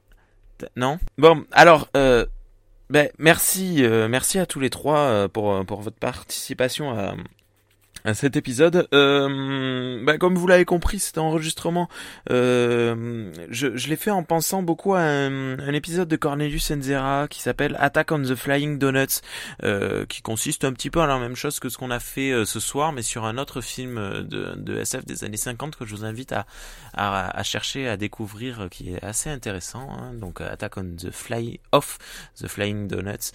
Et euh, voilà, donc euh, vu que ça fait euh, à peu près 11 jours que nous sommes euh, dans le dans le printemps, aujourd'hui, je me suis dit on va faire un peu de renouveau, euh, changer un peu les les habitudes et on va parler de quelque chose dont on n'a pas l'habitude de parler parce que c'est vrai qu'on n'a jamais analysé le moindre film existant ayant existé ou, ou euh, n'existant pas euh, de, de cette manière. Donc c'était un petit exercice sympathique. Merci beaucoup Guillaume. Eh ben, mer- merci, merci à toi pour l'invitation. C'était, c'était cool. C'était, bizarre de faire ça sans le chat en vrai, mais, euh, Ouais. mais euh, c'était voilà. Ouais, ouais, mais euh, on reviendra avec avec. merci pour cette, euh, merci pour cette découverte en tout cas. Merci beaucoup Margot. Mais de rien, c'était très très cool. Merci à vous. Merci beaucoup Matou. Mm, De rien. Puis juste un petit mot, Rémi, sache que les scénarios tournent et euh, beaucoup de personnes peuvent l'avoir lu et il se peut que tu vois des bouts de tout ce qu'on vient de dire se retrouvent dans différents films. Donc si vous voyez euh, tout ce qu'on vient de dire dans différents films, pensez bien que eh bien c'est du Star Trek. Est-ce que vous croyez vraiment qu'on aura encore des films? Star Trek Oui, Oui. oui, oui. oui. Non, mais dans Ça moins reste, de 10 ça, ans. ça, ça- Oui. oui. oui, ça reste l'une des franchises qui, qui leur est le plus lucratif à l'heure actuelle. Donc ils vont pas la laisser tomber. Eh ben putain, ils sont mal barrés. Non, mais euh, voilà. Après, euh, oui, dans moins de 10 ans, oui, oui, ça j'y crois. j'y oui, crois large- absolument. largement. ouais. Ok, bon, on verra bien. Ben, euh, vous venez d'écouter un épisode de Star Trek pour les nuls sur les ondes de hmm, Galaxy Pop. À bientôt. Ciao tout le monde. Bonne soirée à tous. Longue vie et prospérité. Ah oui, il y a le Kapla, motherfucker.